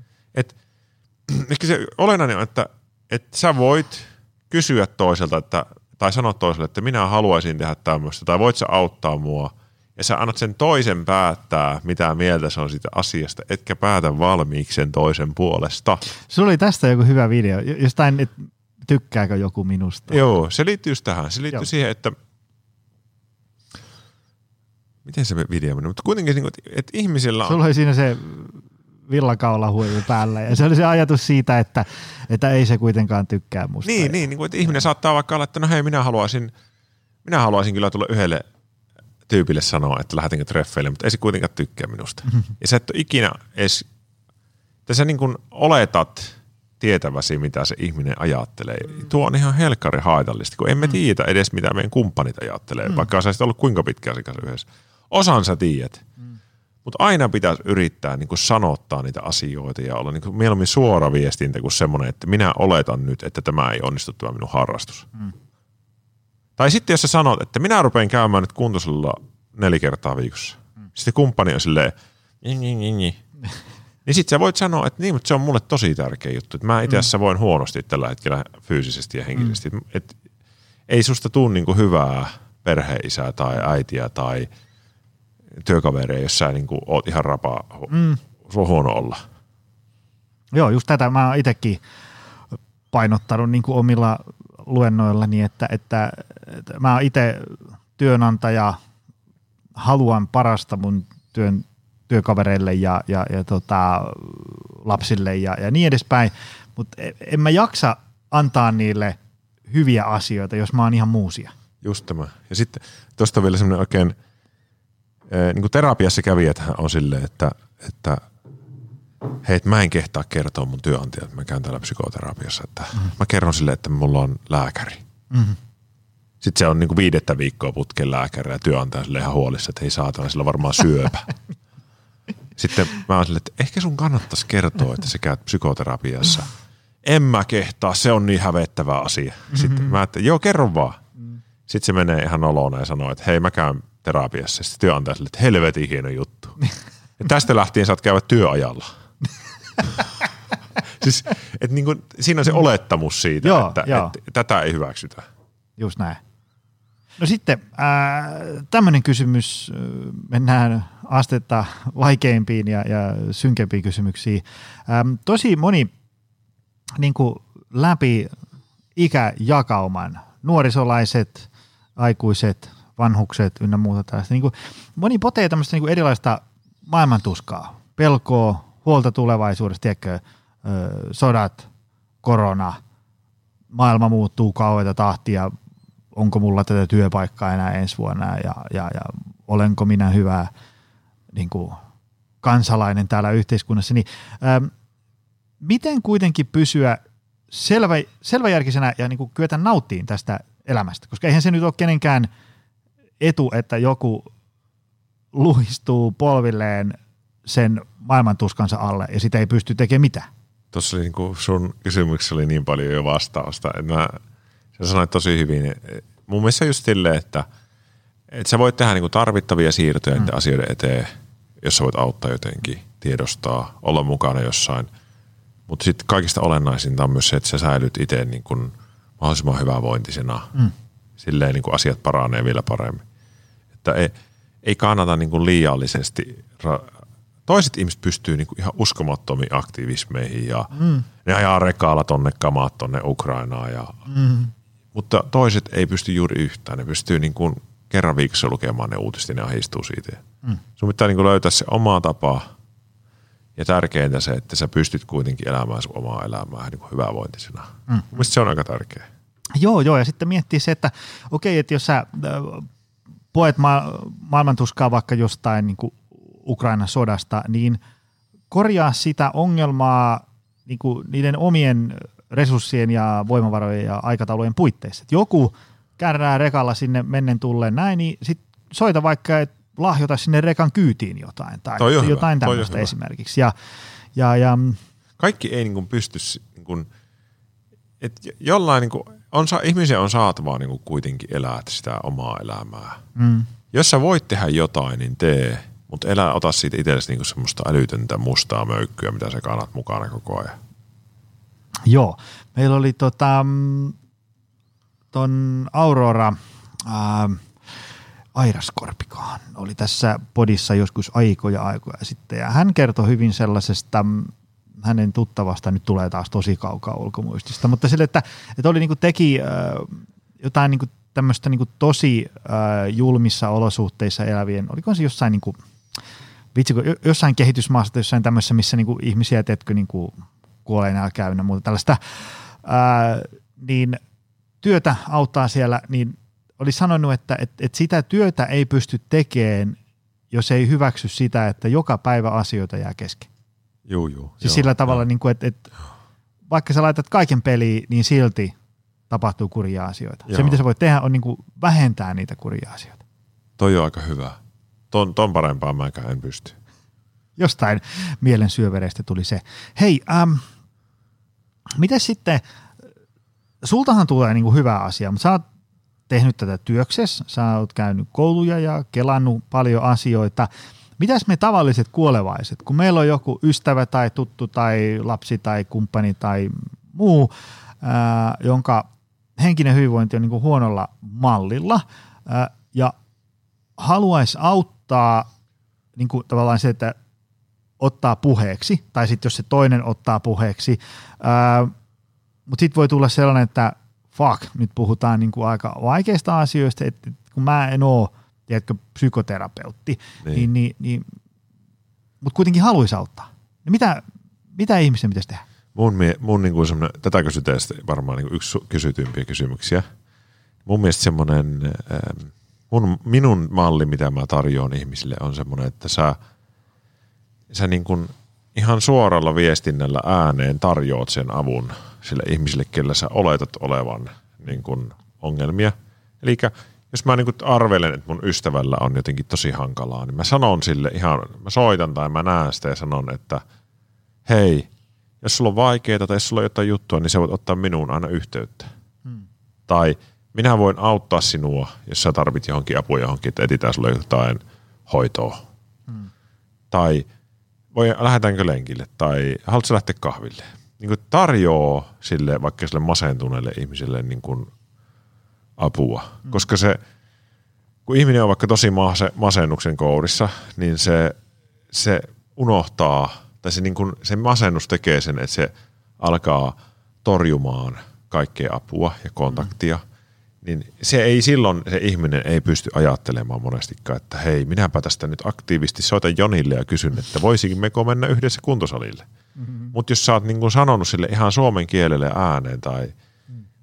Että hei, minä on olemassa ja mulle saa ottaa yhteyttä, mm. niin silloin se saattaa sen tehdä. Eli tarjoaa apua, mutta tuputtamatta sitä niin kuin yhtään. Sitten taas ihmiset, joilla on vaikeaa, ne rasittuu ihan suunnattomasti semmoista pakkoauttamisesta, että mm. hei täällä taas kolmatta kertaa tänään. se, se on niin niiden mielestä ärsyttävää monesti. Eli semmoinen, että ääneen sanoo sen avun ja sitten jättää sen sinne muhima. Se monesti se ihminen sitten ottaa jossain kohtaa yhteyttä ja, ja sitten voi välillä heittää semmoisen tarkastusviesti, että, että mitäs kuuluu. Mm. Mm. Semmoinen niin välittäminen. Eikä tarvii oikeastaan sitten osata olla terapeuttisen enempää. Ja sitten kun juttelette, niin jos se on niinku semmoista, mihin sä koet, että se on ollut annettavaa, niin sä juttelet niinku ihan tavallisesti niinku kaverina, mutta sitten jos se tuntuu, että se alkaa mennä niinku tosi jotenkin diipille tasolle ja on niinku hankala olla ja se alkaa itseskin ahistaa, sitten sä voit sanoa, että tämä on ehkä semmoista asiaa, että mä en oikein osaa tässä auttaa. Et, mm. et musta tuntuu, että tässä sä voisit niinku tarvita jonkun toisen apua. Mm, mm. Sekin pitää sanoa mun mielestä ääneen monesti. Mm. Että aika moni rupeaa tuossa kohtaa silleen, että minä tain nyt kuitenkin kuunnella tämän loppuun, että ja sekin on ihan ok, mutta et ei sun tarvii niinku omien rajojen ylivenyttää mm. taas kerran. Että tässäkin mentiin takaisin siihen, pitää olla täydellinen. Ei sun mm. tarvii mm. osata olla terapeutti. Mm. Mm. Se on ihan hirveä määrä koulutusta, mitä pitää mm. olla, että pääsee näitä hommia. niin. Ei välttämättä ihan kansakoulupohjalta irtoa sitten. Jotkut osaa niinku, jut, niinku ihan luontaisesti jutella todella mm. hyvin, mutta sitten taas ei – aika moni sanoo, että ei niinku oikein osaa neuvoa, mitä pitäisi tehdä jossain hankalassa tilanteessa. Mm-hmm. Ja sitten taas meikäläisille se on niinku ihan normaalia, että joku tosi vaikeasti masentunut kysyy, niin sä osaat sanoa, että mitä sen pitää tehdä. Mm-hmm. Mm. Tota, mulla on kasa tämmöisiä täsmäisku kuulia kysymyksiä tähän loppuun. Ähm, No, tämä ehkä liittyy vähän tuohon häpeään, mutta otetaan vielä, kun ihmiset haluaa tietää, koska tosi moni potee tämmöistä niin ulkonäköpaineita. Joo. Öö, pitää olla, olla hoikka ja lihaksia ja sixpack ja hauis ja pyöreä pylly ja mitä kaikkea ja näin. Öö, mitä ajatuksia sulla tästä herää ja mikä auttaa ihmisiä? No ainakin se on tosi tehokas, että niin käyttää vertauskuvana itseään. Niin kuin, että että jos mä nyt haluan vaikka muuttaa itseäni, minä Ville, niin mä en niin kuin heti poimis, että mun pitää näyttää vaikka LeBron Jamesilta mm. tai Lauri Markkaselta mm. tai joltain Xltä, vaan että mä tietyllä tavalla kävin sen vertailun niin kuin itseeni kohtaan, että minkälainen minä haluaisin olla niin kuin vaikka, niin kuin, minkä, miltä minä olen näyttänyt. Ja jos sä käyt salilla vaikka tai tälleen, niin sen sijaan, että sä katot sieltä somesta, että äärimmäisiä esimerkkejä, mm-hmm. jotka on niin kuin muokattu ja rasvattu imetty kuiviin ja, ja, ja kaikkea. Sekin on ihan ok. Jotkut tekee sen niin pitkään. Mun mielestä siinä mitään väärää. Mä, mä ymmärrän todella hyvin niin kuin jonkun bodybuildingin lajina, mm. että se on niin kuin tosi klassista. Mm. Ihminen haluaa vetää itse äärimmille. Mm. Mutta vertauskuvana se ei toimi se sulle itselle se mm. kehonrakennuksen classic-puolen joku – SM-kultamitalisti. Se, se ei ole niin hyvä vertauskuva, vaan sun omana vertauskuvana voi toimia tosi hyvin se, että miltä sä näytit kuukausi sitten. Hmm. Tai et teet sitä omaa juttua niin tosi paljon. Hmm. Niin se poistaa ihan hirveästi sitä semmoista ahdistusta ja semmoista epätoivoa. Että hirveän moni niin saattaa aloittaa sen oman urheiluhommansa ja, ja aika nopeita kyllästyy, koska ei, et se alakkaan niin näyttää heti joltain, mitä sä oot katsellut sieltä IGstä. Mm. Vaan, mutta sitten jos sä vertaat sitä vaikka ittees vähän sen niin kuukauden välein, niin sitten sä huomaat tosi isoja juttuja ja onkin mm. hyvä fiilis. Ja, ja sitten mulle henkilökohtaisella tasolla, musta tuntuu, että tämä on itsellekin semmoinen aika tuore juttu tässä iässä näillä ajatuksilla. Minä nyt aloitin käymään uudelleen kuntoisella. Mä oon välillä maratoneja, mm. Niin kuin, ja näin monakin on jossain yhden. Mm. Ja sitten mä aina laihu ihan hirveästi. Nyt mä rupesin käymään salilla – ensimmäisen kerran niin kuin elämässäni mä otin salitavoitteeksi, että mä, mä haluan niin kuin ns. toiminnallisen kropaan. Mm. Mä haluan, että mulla on vahva niin kuin vatsalihaksista mm. ja tälleen. Ja että mulla ei ole mitään väliä tällä hetkellä niin kuin painoilla. Mm. Aina ennen mä oon mennyt salille silleen, että, että lihakset Mm. tänne ja heti ja nyt. Ja sitten on ollut semmoinen, että se ei ole, mä oon ehkä tehnyt puoli vuotta sitä, mä oon hommannut, ja sitten mä oon silleen, mitäs nyt? Mm. Menenpä lenkkipolulle. Mutta nyt mä oon niinku yrittänyt, että mä en keskity yhtään siihen, vaan mä oon silleen, että mikä tuntuu hyvältä. Mm. Mä haluan niinku semmoisen mahdollisimman hyvän tuntuisen kropaan. Joo. Ja se on arvona taas semmoinen, mikä ei ajakaan minua niin kuin tekemään niitä liikkeitä, millä mulla hajoo olkapäät kuukauden sisällä. niin kuin, teen tässä sadatta sarjaa ol, olkapäitä viikon sisään. Joo, joo, ja se niinku, ähm, jos, jos ajatellaan sitä, Kuulostaako sinun ala yrittäjälle ihan fiksulta? Joo, joo, koska mä olin tuohon niinku täydentämässä vielä sitä, että mm, tosi moni on, ähm, jos ajatellaan, että niillä on vaikka, vaikka ne haluaa pudottaa painoa, jo- jolloin sieltä, että perhana, kun teekö, terveysmarkkerit vähän kilisee punasta, että, että niin kuin, täällä olisi hyvä tehdä jotain, Niin. niin sitten sen sijaan, että ne alkaa niin kuin syömään ja liikkumaan ja palautumaan ja sitten niin mittaa sitä vaan lukemaan ja käy kehon koostumuksessa ja sitten vaan niin kuin ahistuu, kun joskus meneekin vähän väärään suuntaan, niin sitten ne onkin ottanut jotain tämmöisiä, niin kuin, tämmöisiä vaikka niin kuin prosessitavoitteita tai tämmöisiä, että, että mä menen joka ilta kympiltä nukkuun. Ja mä käyn Joo. Joo. kolmesti viikossa salilla ja sitten mä kävelen joka päivä 9000 askelta. Niin tämmöinen tavallaan, että sä voit keskittyä niin kuin siihen tekemiseen. Joo, joo, toi on hyvä. Ja sitten sen tekemisen tavallaan niin kuin sivutuotteena tulee myös sitten ne kehon koostumuksen parantumiset ja niin edespäin. Tavallaan se niin kuin tähtää samaan pisteeseen, mutta sun fokus on niin kuin jossain semmoisessa asiassa, mikä ei vie sulta niin kuin yöunia koko ajan. Psy- psykodynaaminen psykoterapian ma- malli. Se Niin. toimii niin, että siinä ei niin kuin puhuta niin kuin oireista hirveästi ja diagnoosista. Siinä puhutaan sun elämästä ja sitten se, se on sivutuote se parantuminen. Hmm. Se on ihan mahtava terapiamuoto sen takia. Eli mä olla, että mä käyn, käyn mulla on tutustumishaastattelu, mä käyn läpi se ihmisen elämä, kyselen, että no minkälaisia oireita on ja tälleen. Ja sitten mä kysyn vuoden päästä, että miten se nyt menee. Niin sitten se on silleen, ei ole muuten puhuttukaan, mutta mulla on aika hyvä fiilis. ei satu enää niin paljon selkää. Ja, Ehkä Mutta mä että- lanseeraan jonkun psykodynaamisen kuntosaliharjoittelun. Psyko, psykodynaaminen elämäntapa. jos, sä, jos tätä kuuntelee niin hyvinvointialan yrittäjiä, niin mä toivoisin hirveästi, että sille alalle tulisi enemmän semmoista niin kuin, niin kuin, niin kuin, niin kuin fitnesskenttä on täynnä semmoista, se on ehkä vähän menossa se ohi, mutta semmoista, että ostat tästä kuuden viikon kuuri. Mm. Ja se, mitä mä toivoisin, olisi enemmänkin, että ota käyttöön tämmöinen malli, mitä sä voit harrastaa loppuelämässä. Mm. Eli se, että, että sä nyt vedät viidettä kertaa läpi sen jonkun kuurin, jossa on, mm. on niin kuin aika kapea vaikka ruokasysteemi mm. ja tosi intensiivinen treenimalli. Vähän niin kuin suurin pudottaja koti. niin se ei välttämättä olekaan sulle enää Ää. viidennellä kerralla hyvä, vaan mm. että jos tuotaisiin enemmän semmoista niin kuin pitkäkestoista hyvinvointia, mm.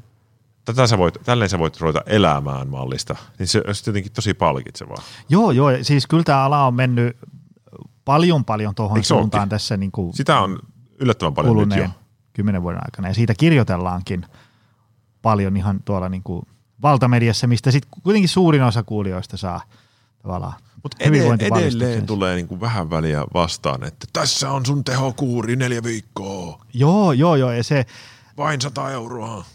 se on varmaan se, että jos olisi semmoisen niin kuin, terveellisen elämäntapamuutoksen ABC, niin se ei kauhean montaa klikkiä saa versus se katso Matti Pertin miinus 56 kiloa kolmessa kuukaudessa Se, se, on, täsmäohjeet. se, on, se, on, Sinne se, on, mennään, se on taas kerran se äärimmäinen. se on se äär, mutta mä ymmärrän sen, että sillä varmaan, niin kun toi on, toi on semmoinen ala, missä niin kun se raha on saatava jostain. Jos sä saat sen sillä, niin sä teet sen. Mm, mm. Mutta kyllä, se on, kyllä mä luulen, että se on menossa sinne On, päin. joo, ja on paljon tullut, sitten kirjoitellaan niistäkin, kun teki jonkun extreme-kuurin ja meni ihan perseelle. Niin. Niitä on paljon ja, ja sitten ähm, paljon puhutaan niin kuin joku itsemyötätunto, armollisuus, eihän semmoisia kymmenen vuotta sitten Jos- iki, ikinä puhunut kukaan semmoista. Et jos mulla, niinku, jos mulla niinku on psykoterapia-asiakas ja se sanoo joulukuussa, että nyt mä muuten vedän semmoisen määrän kinkkua, että, että perhana ja sitten sit mä aloitan jonkun X-treenikurssin kuukauden kestävän ja mä pistän kaiken kuntoon. Niin mä saatan sanoa sille, että, että voinko me miettiä tätä vielä, että, että voisiko olla se, voisiko se ensi vuoden juttu olla vaikka, että sä just kävelet sen ja sen verran tai ja sitten vähän käyt siellä. Ja, että jotenkin mä aina haluaisin tehdä, niin kun, kun taas terapian idea on paljon se, että, että kun se terapia kestää sen 1-3 vuotta, mm niin kun se loppuu, niin se ihminen on niin kuin loppuelämäksi oppinut uuden mallin mm. työskennellä omien ajatusten ja tunteiden kanssa. Joo. Ei, ei se, että sen pitää soittaa mulle vuoden päästä uudelleen, että mä tarvin taas. Eli mm.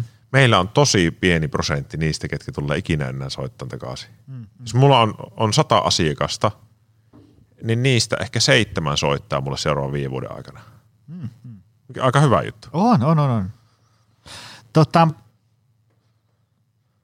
joku halusi tietää, että missä menee raja, että milloin tavallaan kannattaa mennä terapiaan käsitteleen menneitä asioita ja milloin vaan antaa asioiden olla ja elää. Mä, mä ehkä sanoisin niin kuin sille, no psykoterapia on niin kuin yksi hoitomuoto. Hmm. Sitten terapia tarkoittaa oikeastaan melkein mitä vaan, se ei ole niin kuin lukittu hoitomuoto. Hmm. Ja sitten on psykologia ja sairaanhoito. Mutta mä sanoisin, että silloin kannattaa mennä hakemaan niin ulkopuolista apua – kun ei pysty enää itse auttaa itseensä. Monesti sekin on jo liian myöhäinen. Mm. Eli silloin, kun on huono olo, niin kuin psyykkinen huono olo, se on vähän niin kuin psyykkistä kipua ja semmoista ei jaksa. Voi tehdä jotain testejä vaikka, aika yleisiä jotkut KEDS-kysely on niin työuupumuskysely. Mm. Se antaa tosi hienosti suuntaviivoja, voit, jos muistat sinne merkata KEDS. Joo. Sitten – BDI on esim. masennuskysely. Nämä on tämmöisiä, niin kuin, jos nyt haluaa jotain konkreettista, niin voi BDI-kyselyn tehdä. Siinä on, sitten jos sulla on vaikka päihdeongelmaa, niin se perusauditti on tosi hyvä. Et, et sit, jos näissä niin kuin esim. heilahtelee aika isoja pisteitä, niin sun pitää automaattisesti mennä sen työterveyteen tai, mm. tai YTHSlle tai jonnekin. Ja, mutta, mutta jos pitäisi niin sen tuntumalla heittää, eikä tolleen kuivasti noilla testeillä, niin – jos sulla on paha olla, niin sä haet apua. Vähän niin kuin, aina yritän verrata niin kuin fyysiseen puoleen. Jos mm. mulla sattuu olkapäähän, niin mä monesti haen siihen, mm. mä menen lääkäriin. Jos mulla sattuu polveen, kun mä kävelen, niin mä menen lääkäriin. Niin samalla lailla, jos mua ahdistaa, niin mä menen lääkäriin. Tai jos mua on vaikea, jotenkin on tosi alavireinen olo ja kumppani sanoo, että miksi sä oot muuten ollut tosi niin kuin vaisu viime aikoina, niin ehdottomasti menet hakemaan apua. Ei, et ihmiset oottelee hirveän pitkään niiden kanssa edelleenkin. Se johtaa vaan siihen, että ne on paljon pahemmassa jamassa ne ongelmat, ja sitten sulla on paljon pitempi se hoitoaika. Mm, mm. Et kaikki, oikeastaan mun sisältökin tähtää siihen, että ihmiset niinku reagoisivat tosi aikaisin. Ne voisi jopa näillä sisällöillä niinku hyvissä ajoin auttaa vähän itseensä. Joo, hei niistä sisällöistä piti kysyä, että – Ähm, niin kuin sä tuossa kuvasit, että on tämä niin tämmöinen 1-3 vuotta kestävä terapiajakso, mutta sitten sun videot on niin kuin 34 sekuntia. Niin. Sie- siellä on, ja sitten kun ne on monesti sellaisia, ää, tavallaan, että et jos mä postaisin sellaisen, niin voisi tulla se, että hei, nyt tää on jotain huhata. Niin, niin. Mutta kun sä, siellä, siellä oli joku se kylmää vettä naamalle juttu. Niin jo. Niin, se, mihin, se, mihin se auttoi? Ahdistukseen? Ahdistukseen. Ja sitten niitä, sit oli se, että jos... Sä katsot paikkaa. Katsot johonkin tiettyyn pisteeseen. Ja sekin... ne, siis niin, siis ne toimiiko? Ne toimii, ja. ne toimii oikeasti. Vitsi ne, kun niinku... Ne aika, mä... aika hurjaa on se tuijotushomma. Eli se menee tälleen, että jos sä, pistää tähän podcastiinkin, mutta niin. siitä on se videokin tosiaan, että jos sä katot yhtä pistettä ja sä et liikuta sun päätä yhtään, mm. niin ja ei ole nyt häiriöitä mm. hirveänä, niin sun on hirveän vaikea ajatella yhtään mitään. Sun pää niin kuin tyhjenee sillä hetkellä. Mistä se johtuu? No, mä oon yrittänyt selvittää sitä. Se johtuu jotenkin siitä, että ihminen, että se voisi ajatella ja hakea niin kuin mielestä asioita, sen silmien pitäisi vähän liikkua. Mm. Niin, aivan. Esimerkiksi unissa ihminen, kun se ajattelee, että silmäthän heiluu hirveän. Ja, ja. ja sitten esimerkiksi on olemassa sellainen terapiamuotokin kuin silmänliiketerapia, missä se on traumaterapian muoto, että sun silmät, se ohjaisi terapeutti sun silmiä liikkumaan mm. ja samalla sulle tulee mieleen asioita. No tämä mm. toimii niin päinvastoin, että sä suljet sen yhteen. mutta, mutta ne on semmoisia niin akuuttia Akuuttikikkoja, ne ei niin kuin ole mitään niin pitkäaikaishoitoja, mm. mutta, mutta ne on semmoisia niin mä aina sanon, että on hyvä olla niin työkalupakissa mahdollisimman monta ahdistuksen hoitokeinoa. Mm. Että kylmiä jääpaloja tai kylmä suihku aika kova mm. tai, tai kielen, kielikitalakeen tai se tuijottaminen tai vesinaamalle. Tai, niin kuin, jos sulla on paljon näitä kikkoja, niin sitten sä voit käyttää niitä, niin kuin, kun sua ahdistaa. Kun ahdistus on monesti semmoista ihmisille, että sitä on niin kuin vähän niin kuin, se tulee hankalissa paikoissa ja sitten on, mm. sitten lamauttaa. Mieluummin niin pystyy hallita sitä jotenkin. Joku halusi tietää, että mistä yhdestä asiasta olisi sun mielestä kaikkein eniten hyötyä ihmismielen hyvinvoinnille? Tämä on helppo. Sano joku, mikä olisi ainakin sika hyvä. Öö, liikunta. Onko noin? Oo. Miksi? E, siis se alkaa niin kuin näyttää siltä niin kuin ihan oikeasti tutkimuksissa ja, ja, ja niin kuin ihan konkreettisesti.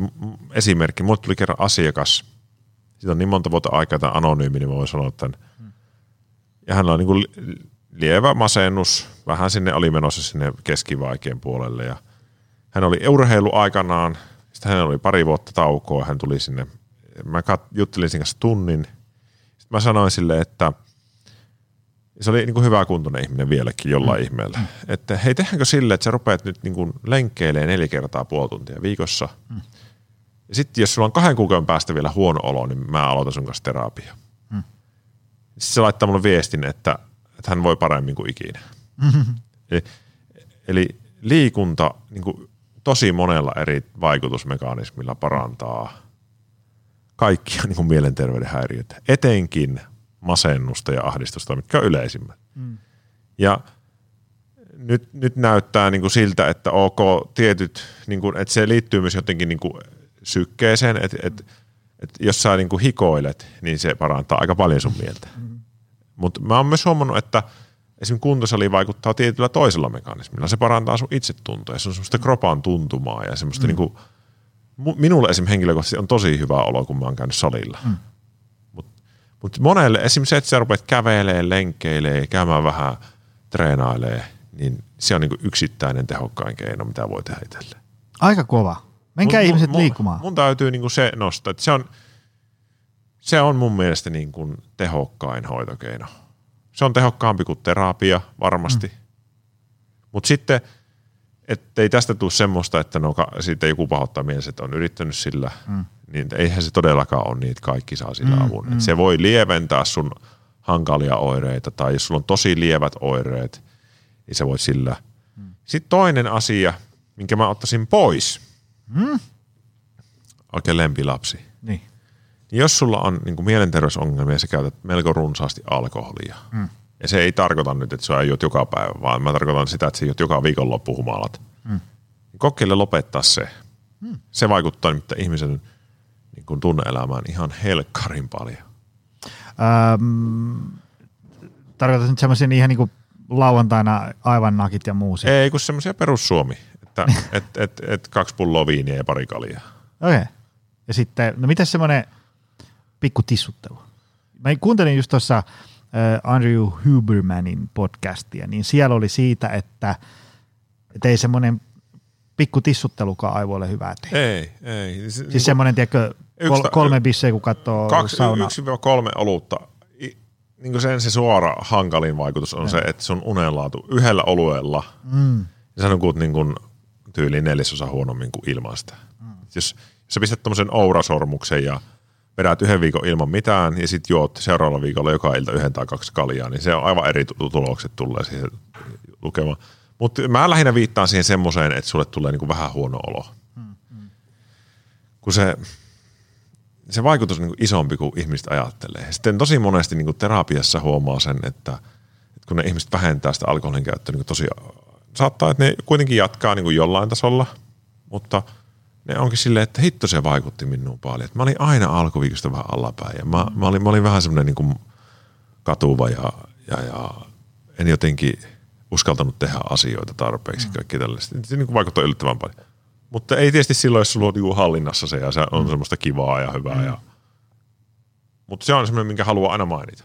Joo, joo, joo. Ei se, ähm, itsekin kun aika kovaa juhli opiskeluaikoina ja, mm. ja silloin kun oli niin kuin vielä villi ja virili ja tälleen, niin ei se, se kova biletys, niin ei silloin tuntunut oikein olevan kauheasti vaikutusta siihen, että et sai niin kuin käytyy koulussa ja Nuorena töissä. Ja, ei. niin, niin. Mutta sitten kun, en tiedä, joku kehossa tietää, että nyt oli 40 mittariin, niin jotenkin muuttuu se peli ihan toisenlaiseksi. Voi olla, että arkikin on kuormittavampaa ja, ja unenlaatu muutenkin vähän mitä sattuu, ähm, mutta semmoinen niin kuin, ihan se semmoinen pari saunaolutta, niin kyllä se huomaa piru vieköön seuraavana päivänä. Kyllä. Puhumattakaan siitä, että istuu iltaa viinilasin ääressä pitkällä kaavalla, niin sen tietää seuraavat kolme päivää. Juu, näin se menee. Mutta se, se, se, niinku, se, mitä nyt... Se on se, minkä mä vähentäisin ja sitten mä lisäisin sitä liikuntahommaa. Niin. Et, mut, mut se joku li- semmoinen, että jengi kokeilisi vaikka kuukauden. Kyllä. Katsoo, kun käy. Testaa. Niin. Ko- Ja sitten kun moni on, että no ei ole mitään vaikutusta. No, ootko kokeillut? Niin. Niin. Et kokeile ja tuu sitten kertoa, että Just vaikuttiko näin, sitten. just näin. Tota, mm, ehkä päivän viimeinen kysymys. Hitsi, mä lähden junalla sitten kotiin. Ihmiset haluaa tietää, miten Ville itse pitää huolta omasta mielenterveydestä. Sovitaan, että nyt ei saa sanoa liikuntaa. Siis, se on mulla oikeasti tosi iso juttu. Okei. Okay. Että mun on niin kuin pakko sanoa se. Liikunta, mikä on toinen? Öm, sit mä oon tosi niin kuin perhe, perhemies. Jotenkin mä niin kuin, mulla on varmaan silleen, kun mä oon niin ollut niin pitkään, mä, mä en niin oikeastaan edes tunne elämää ilman tota mun kumppania. Niin jotenkin se oman perheen kanssa vietetty aikaa mulla niin ihan, nyt on se vauva siellä ja se mm-hmm. semmoinen melkein aikuinen tytär, niin niiden kanssa oleminen on mulle semmoinen tosi iso juttu. Sitten mä oon just sillä pidän hyvinvoinnista huolta, että, että mä niin kuin yritän kokea kaikki tunteet. Ja, ja mulle tulee hirveästi voimaa siitä, että mä oon niin kuin ystävällinen. Sitten mä mietin vielä, että mikähän olisi semmoinen oikein erikoinen juttu. Mä tykkään hirveästi arjessa semmosista pikkuhetkistä, että mun ei tarvitse tehdä mitään. Mä menen aina pitkälleen niin kuin sohvalle. Aina. Mitä Jos- Jos... teet siinä? Mä äkkiä tulee menee, että mä menen tuohon rentoutuun ja sitten kaivaa luuria ja selaa Twitteriä ja sitten no, se ei rentoudukaan. Mutta toisaalta se selaaminenkin voi joskus, monesti mä selaan jotain niin tosi turhaa tai en selaa mitään. Tai sitten oma semmoinen lempari on pistä NHL ja Pleikka Vitoinen tulille. Ai saamari. siis NHL-matsi on niin kuin mun salainen ase. Mulla on niin kuin aivot lepää. Ja sitten, tiedätkö, mä oon, mä oon niin yllättävän vähän sosiaalinen itse omassa elämässäni. Että et mu- mä tosi vähän niin kuin, niin kuin mulle oli hirmu mullistavaa, kun mä tajusin, että mun ei ole pakko pitää ihmisiä niin kuin yhteyttä mun sen lähipiirin ulkopuolella. Et, et mä oon tosi niin kuin somessa ja jos ihmiset tulee mulle juttelemaan, mä juttelen tosi mielellä. Mutta sitten kun mä oon kotona, niin mä en, en, en niin kuin hirveästi ole sosiaalinen. Et mä oon vaan siinä kotona perheen kanssa. En mä soittele oikein kellekään. Ja se sopii niin kuin mulle tällä hetkellä tosi hyvin. Mä pidän vanhempia yhteyttä ja siskoa tyyliin. Ja, ja, ja Mä tunnistan niin kuin itteeni vähän tossa, koska se, mä niin kuin, ää, tietysti se on varmaan silleen, että kun tykkää työstä ja on paljon meneillään, se kuormittaa, niin sitten ei ole määräänsä enempää virtaa. Tämä on siis niin kuin oma valinta. Tää, niin kuin Niin. mahtava herätä joka työpäivä. Mutta sitten mä katson, tiedätkö, niin kuin jossain somekanavissa jotain tuttuja, jotka on niin kuin, Saamari viekö kolme iltaa viikossa jossain jonkun pysty. kirjakaupan avajaisissa. Mä oon, että Ei pysty. mä en jaksaisi ikinä. Ei, ei, mä en ole käynyt niin kuin missään, vaikka mua nyt pyydetään jo vaikka mihinkään. Tänne tuli tietoa. Tänä iltanakin olisi tosi kiva, että niin kuin ihan Pirkkalassa on semmoinen meemitalo, niin kuttu mut sinne illanviettoon. Mä tiedän jo nyt, että mä en pysty menemään sinne. Et mä arvostan niin paljon sitä, että mä saan maka, maata. Tiedätkö, kun se semmoinen vuoden ikäinen vauvaksi nukahtaa tyyliin kahdeksan ja yhdeksän välillä. Tulee hiljaisuus. Sitten voit vaimon kanssa pötköttää jossain sängyssä ja olla silleen, että, että, että nyt on tosi rauhallista. Ja se on ihanaa. Se on se salaisuus. Siitä on elämässä kyse. Ei vaan.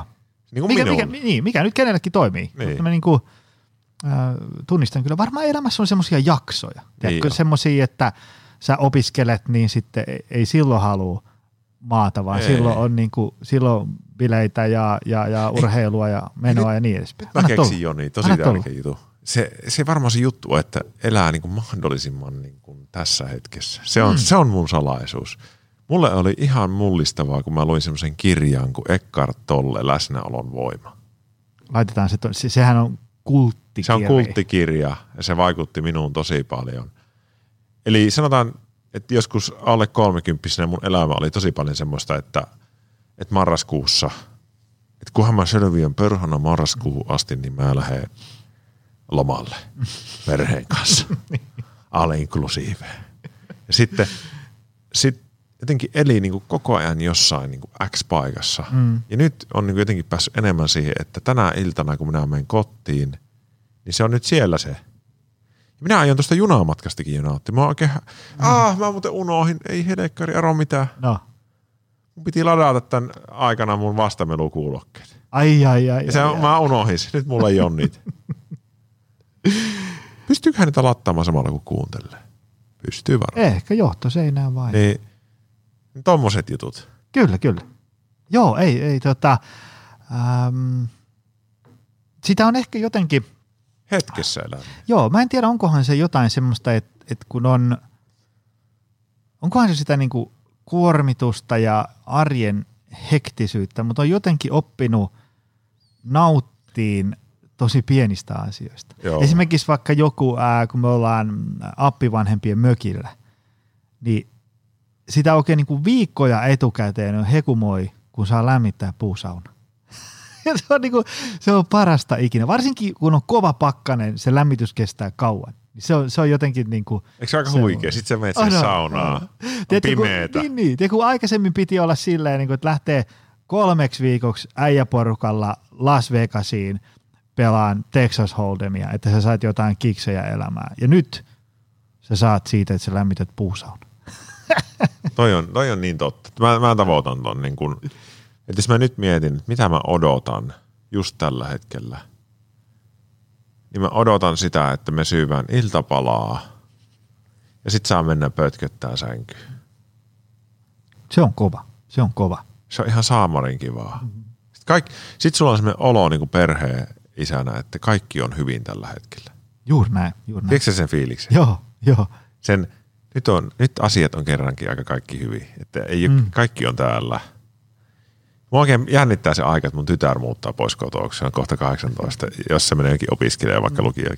Sitten, mä en, sit se ei ole, ei ole se täys kotiturva, mm, koska mm. se on jossain Helsingin yössä. Mä olin, että "Oo, mitähän sillä Mutta hei, se, se, sekin vaatii vähän semmoista ää, läsnäoloa ja pysähtymistä, koska tavallaan aina on joku, aina on joku asia myöhässä ja mennyt pieleen ja näin Niin edespäin. On semmoinen olo, niin kuin, että kaikki, Aina. kaikki on pielessä, mutta sitten se vaatii semmoisen niin kuin pysähdyksen, että hei, mulla on tällä hetkellä niin kuin tuplaten se, mistä mä haaveilin vaikka viisi vuotta sitten. Niin Juu. kyllä asiat aika hyvin nyt on. Et nyt mä vaan niin kuin taas elän jossain muualla korvienisellä. niin kuin minä, minä ja sinähän eletään niin kuin tietyllä tavalla varmaan semmoista elämää, mistä me on unelmoitu pari vuotta sitten. Mm. Niin kuin mä, minun unelma oli, että mä saan elää ja tehdä tämmöistä sisältöä. Mm-hmm. Ja kierrellä podcasteja puhumassa ja vähän TV-ohjelmissa. Ja sehän on varmaan, varmaan aika siistiä, että oma kuntosali ja saa tehdä näitä juttuja, kaikkia luentoja. Juuri näin. Mutta kun ihminen on aina semmoinen, että se aina poimii uuden. Mm. Lonkerot vaan niin kuin etenee sillä verenpohjassa koko ajan. Hei, meillä tota, tunne, vähän suunniteltua pidempi jakso, mutta, mutta mä uskon, että jengi jaksoi aika kivasti tänne päätyyn saakka. Jos joku jaksaa tänne asti, niin aika coolia. Aika kova. Hei, ähm, mistä sut löytää? Sulla on, sulla on IG ja TikTok. Mä laitan ne, tota, Mulla on, mä, mä sulla on niin paljon seuraajia, että täältä tulevat uudet kuulijat, niin ei varmaan viisari edes värähdä siellä. Värähtää, värähtää. Mulla on siis Instagram ja TikTok at terapeuttiville. Ja sitten mä teen semmoisen Heltti-nimisen yrityksen kanssa vielä kahta, kan- tai teen niiden kanssa yhtä IG-kanavaa. Nyt ne niiden nimet on Willfeel, YouTube ja Twitch, mutta se nimi tulee todennäköisesti muuttuu tässä, kun tämä syksy aikana. Mä sitten ilmoittelen siitä. Mut ne, siellä on, mun tekemää sisältöä kans, mikä on, ja siellä on muita asiantuntijoita, mutta nämä mun omat on nämä terapeuttivillet. Pannaan ne sinne. Jee. Löytyy show notes. Menkää ihmiset katsomaan. Menkää, kun raivatkaa johonkin iltaan semmoinen tunti löysää ja menkää katsoa Villen storeja. Juu. Äärimmäisen mainio. Joo, ja Insta, varmaan niin tälle porukalle voisi olla mielenkiintoista katsoa Instagramin tarinakohokohdat. Et mä oon tehnyt semmosia, mä oon tehnyt semmosia massiivisia tarinakokoelmia, missä mä niin kuin vapaasti ajatellen kerron jostain tietystä teemasta, vaikka häpeästä. Mä en ole kattonut niitä. Siinähän mullakin Ne tälle on niinku, katsottavaa. otas mä näytän sulle, ne on niin kuin nämä tässä. Näitä, Joo. näitä joku 30. Joo. Joo. Oho, Ja ne on todella pitkiä. siinä meneekin hetki. Tiedän, sit mitä siinä- tein tänä iltana. Siellä on aiheena, mä luen tästä äkkiä, masennus, riittämättömyys, itsenäistyminen, nykyhetki, itsesääli, erillisyys, avun vastaattaminen, aito läsnäolo, elämäntapa, toistamispakko, menneisyys, sosiaalinen jännitys, häpeä, kaikkea tämmöistä. Aika kovia, aika kovia. Ne on multa mennyt ohi. Hei, äh, Ville, miljoonat kiitokset tästä jaksosta. Tästä tuli, tästä tuli Oliko, King-jakso. oliko tämä oikeasti hyvä? Tämä, tämä oli hyvä. Tässä välillä jotenkin niin kuin unohti, että on tekemässä podcast-jaksoa. Tämä oli tämmöinen, niin kuin mä sanon aina vieraille, että nämä jaksot on vähän semmoisia kaksi kaverusta juttelee ja mikki Hei. on unohtunut päälle. Jos katoit tähän asti tätä näin, mä, mm. niin laita Joni Jaakkolalle Instagramin direktissä kakkahymiä. Nyt sieltä tulee 34 000 kakkahymiöä. Ei se mitään, ei se mitään. Totta, kiitos. Kiitos. kiitos sulle, Kiitos kaikille. rakas kuulija. Ää, me ihmetellään taas ensi viikolla lisää. Se on moro. Tutustu lisää aiheeseen optimalperformance.fi ja opcenteri.fi.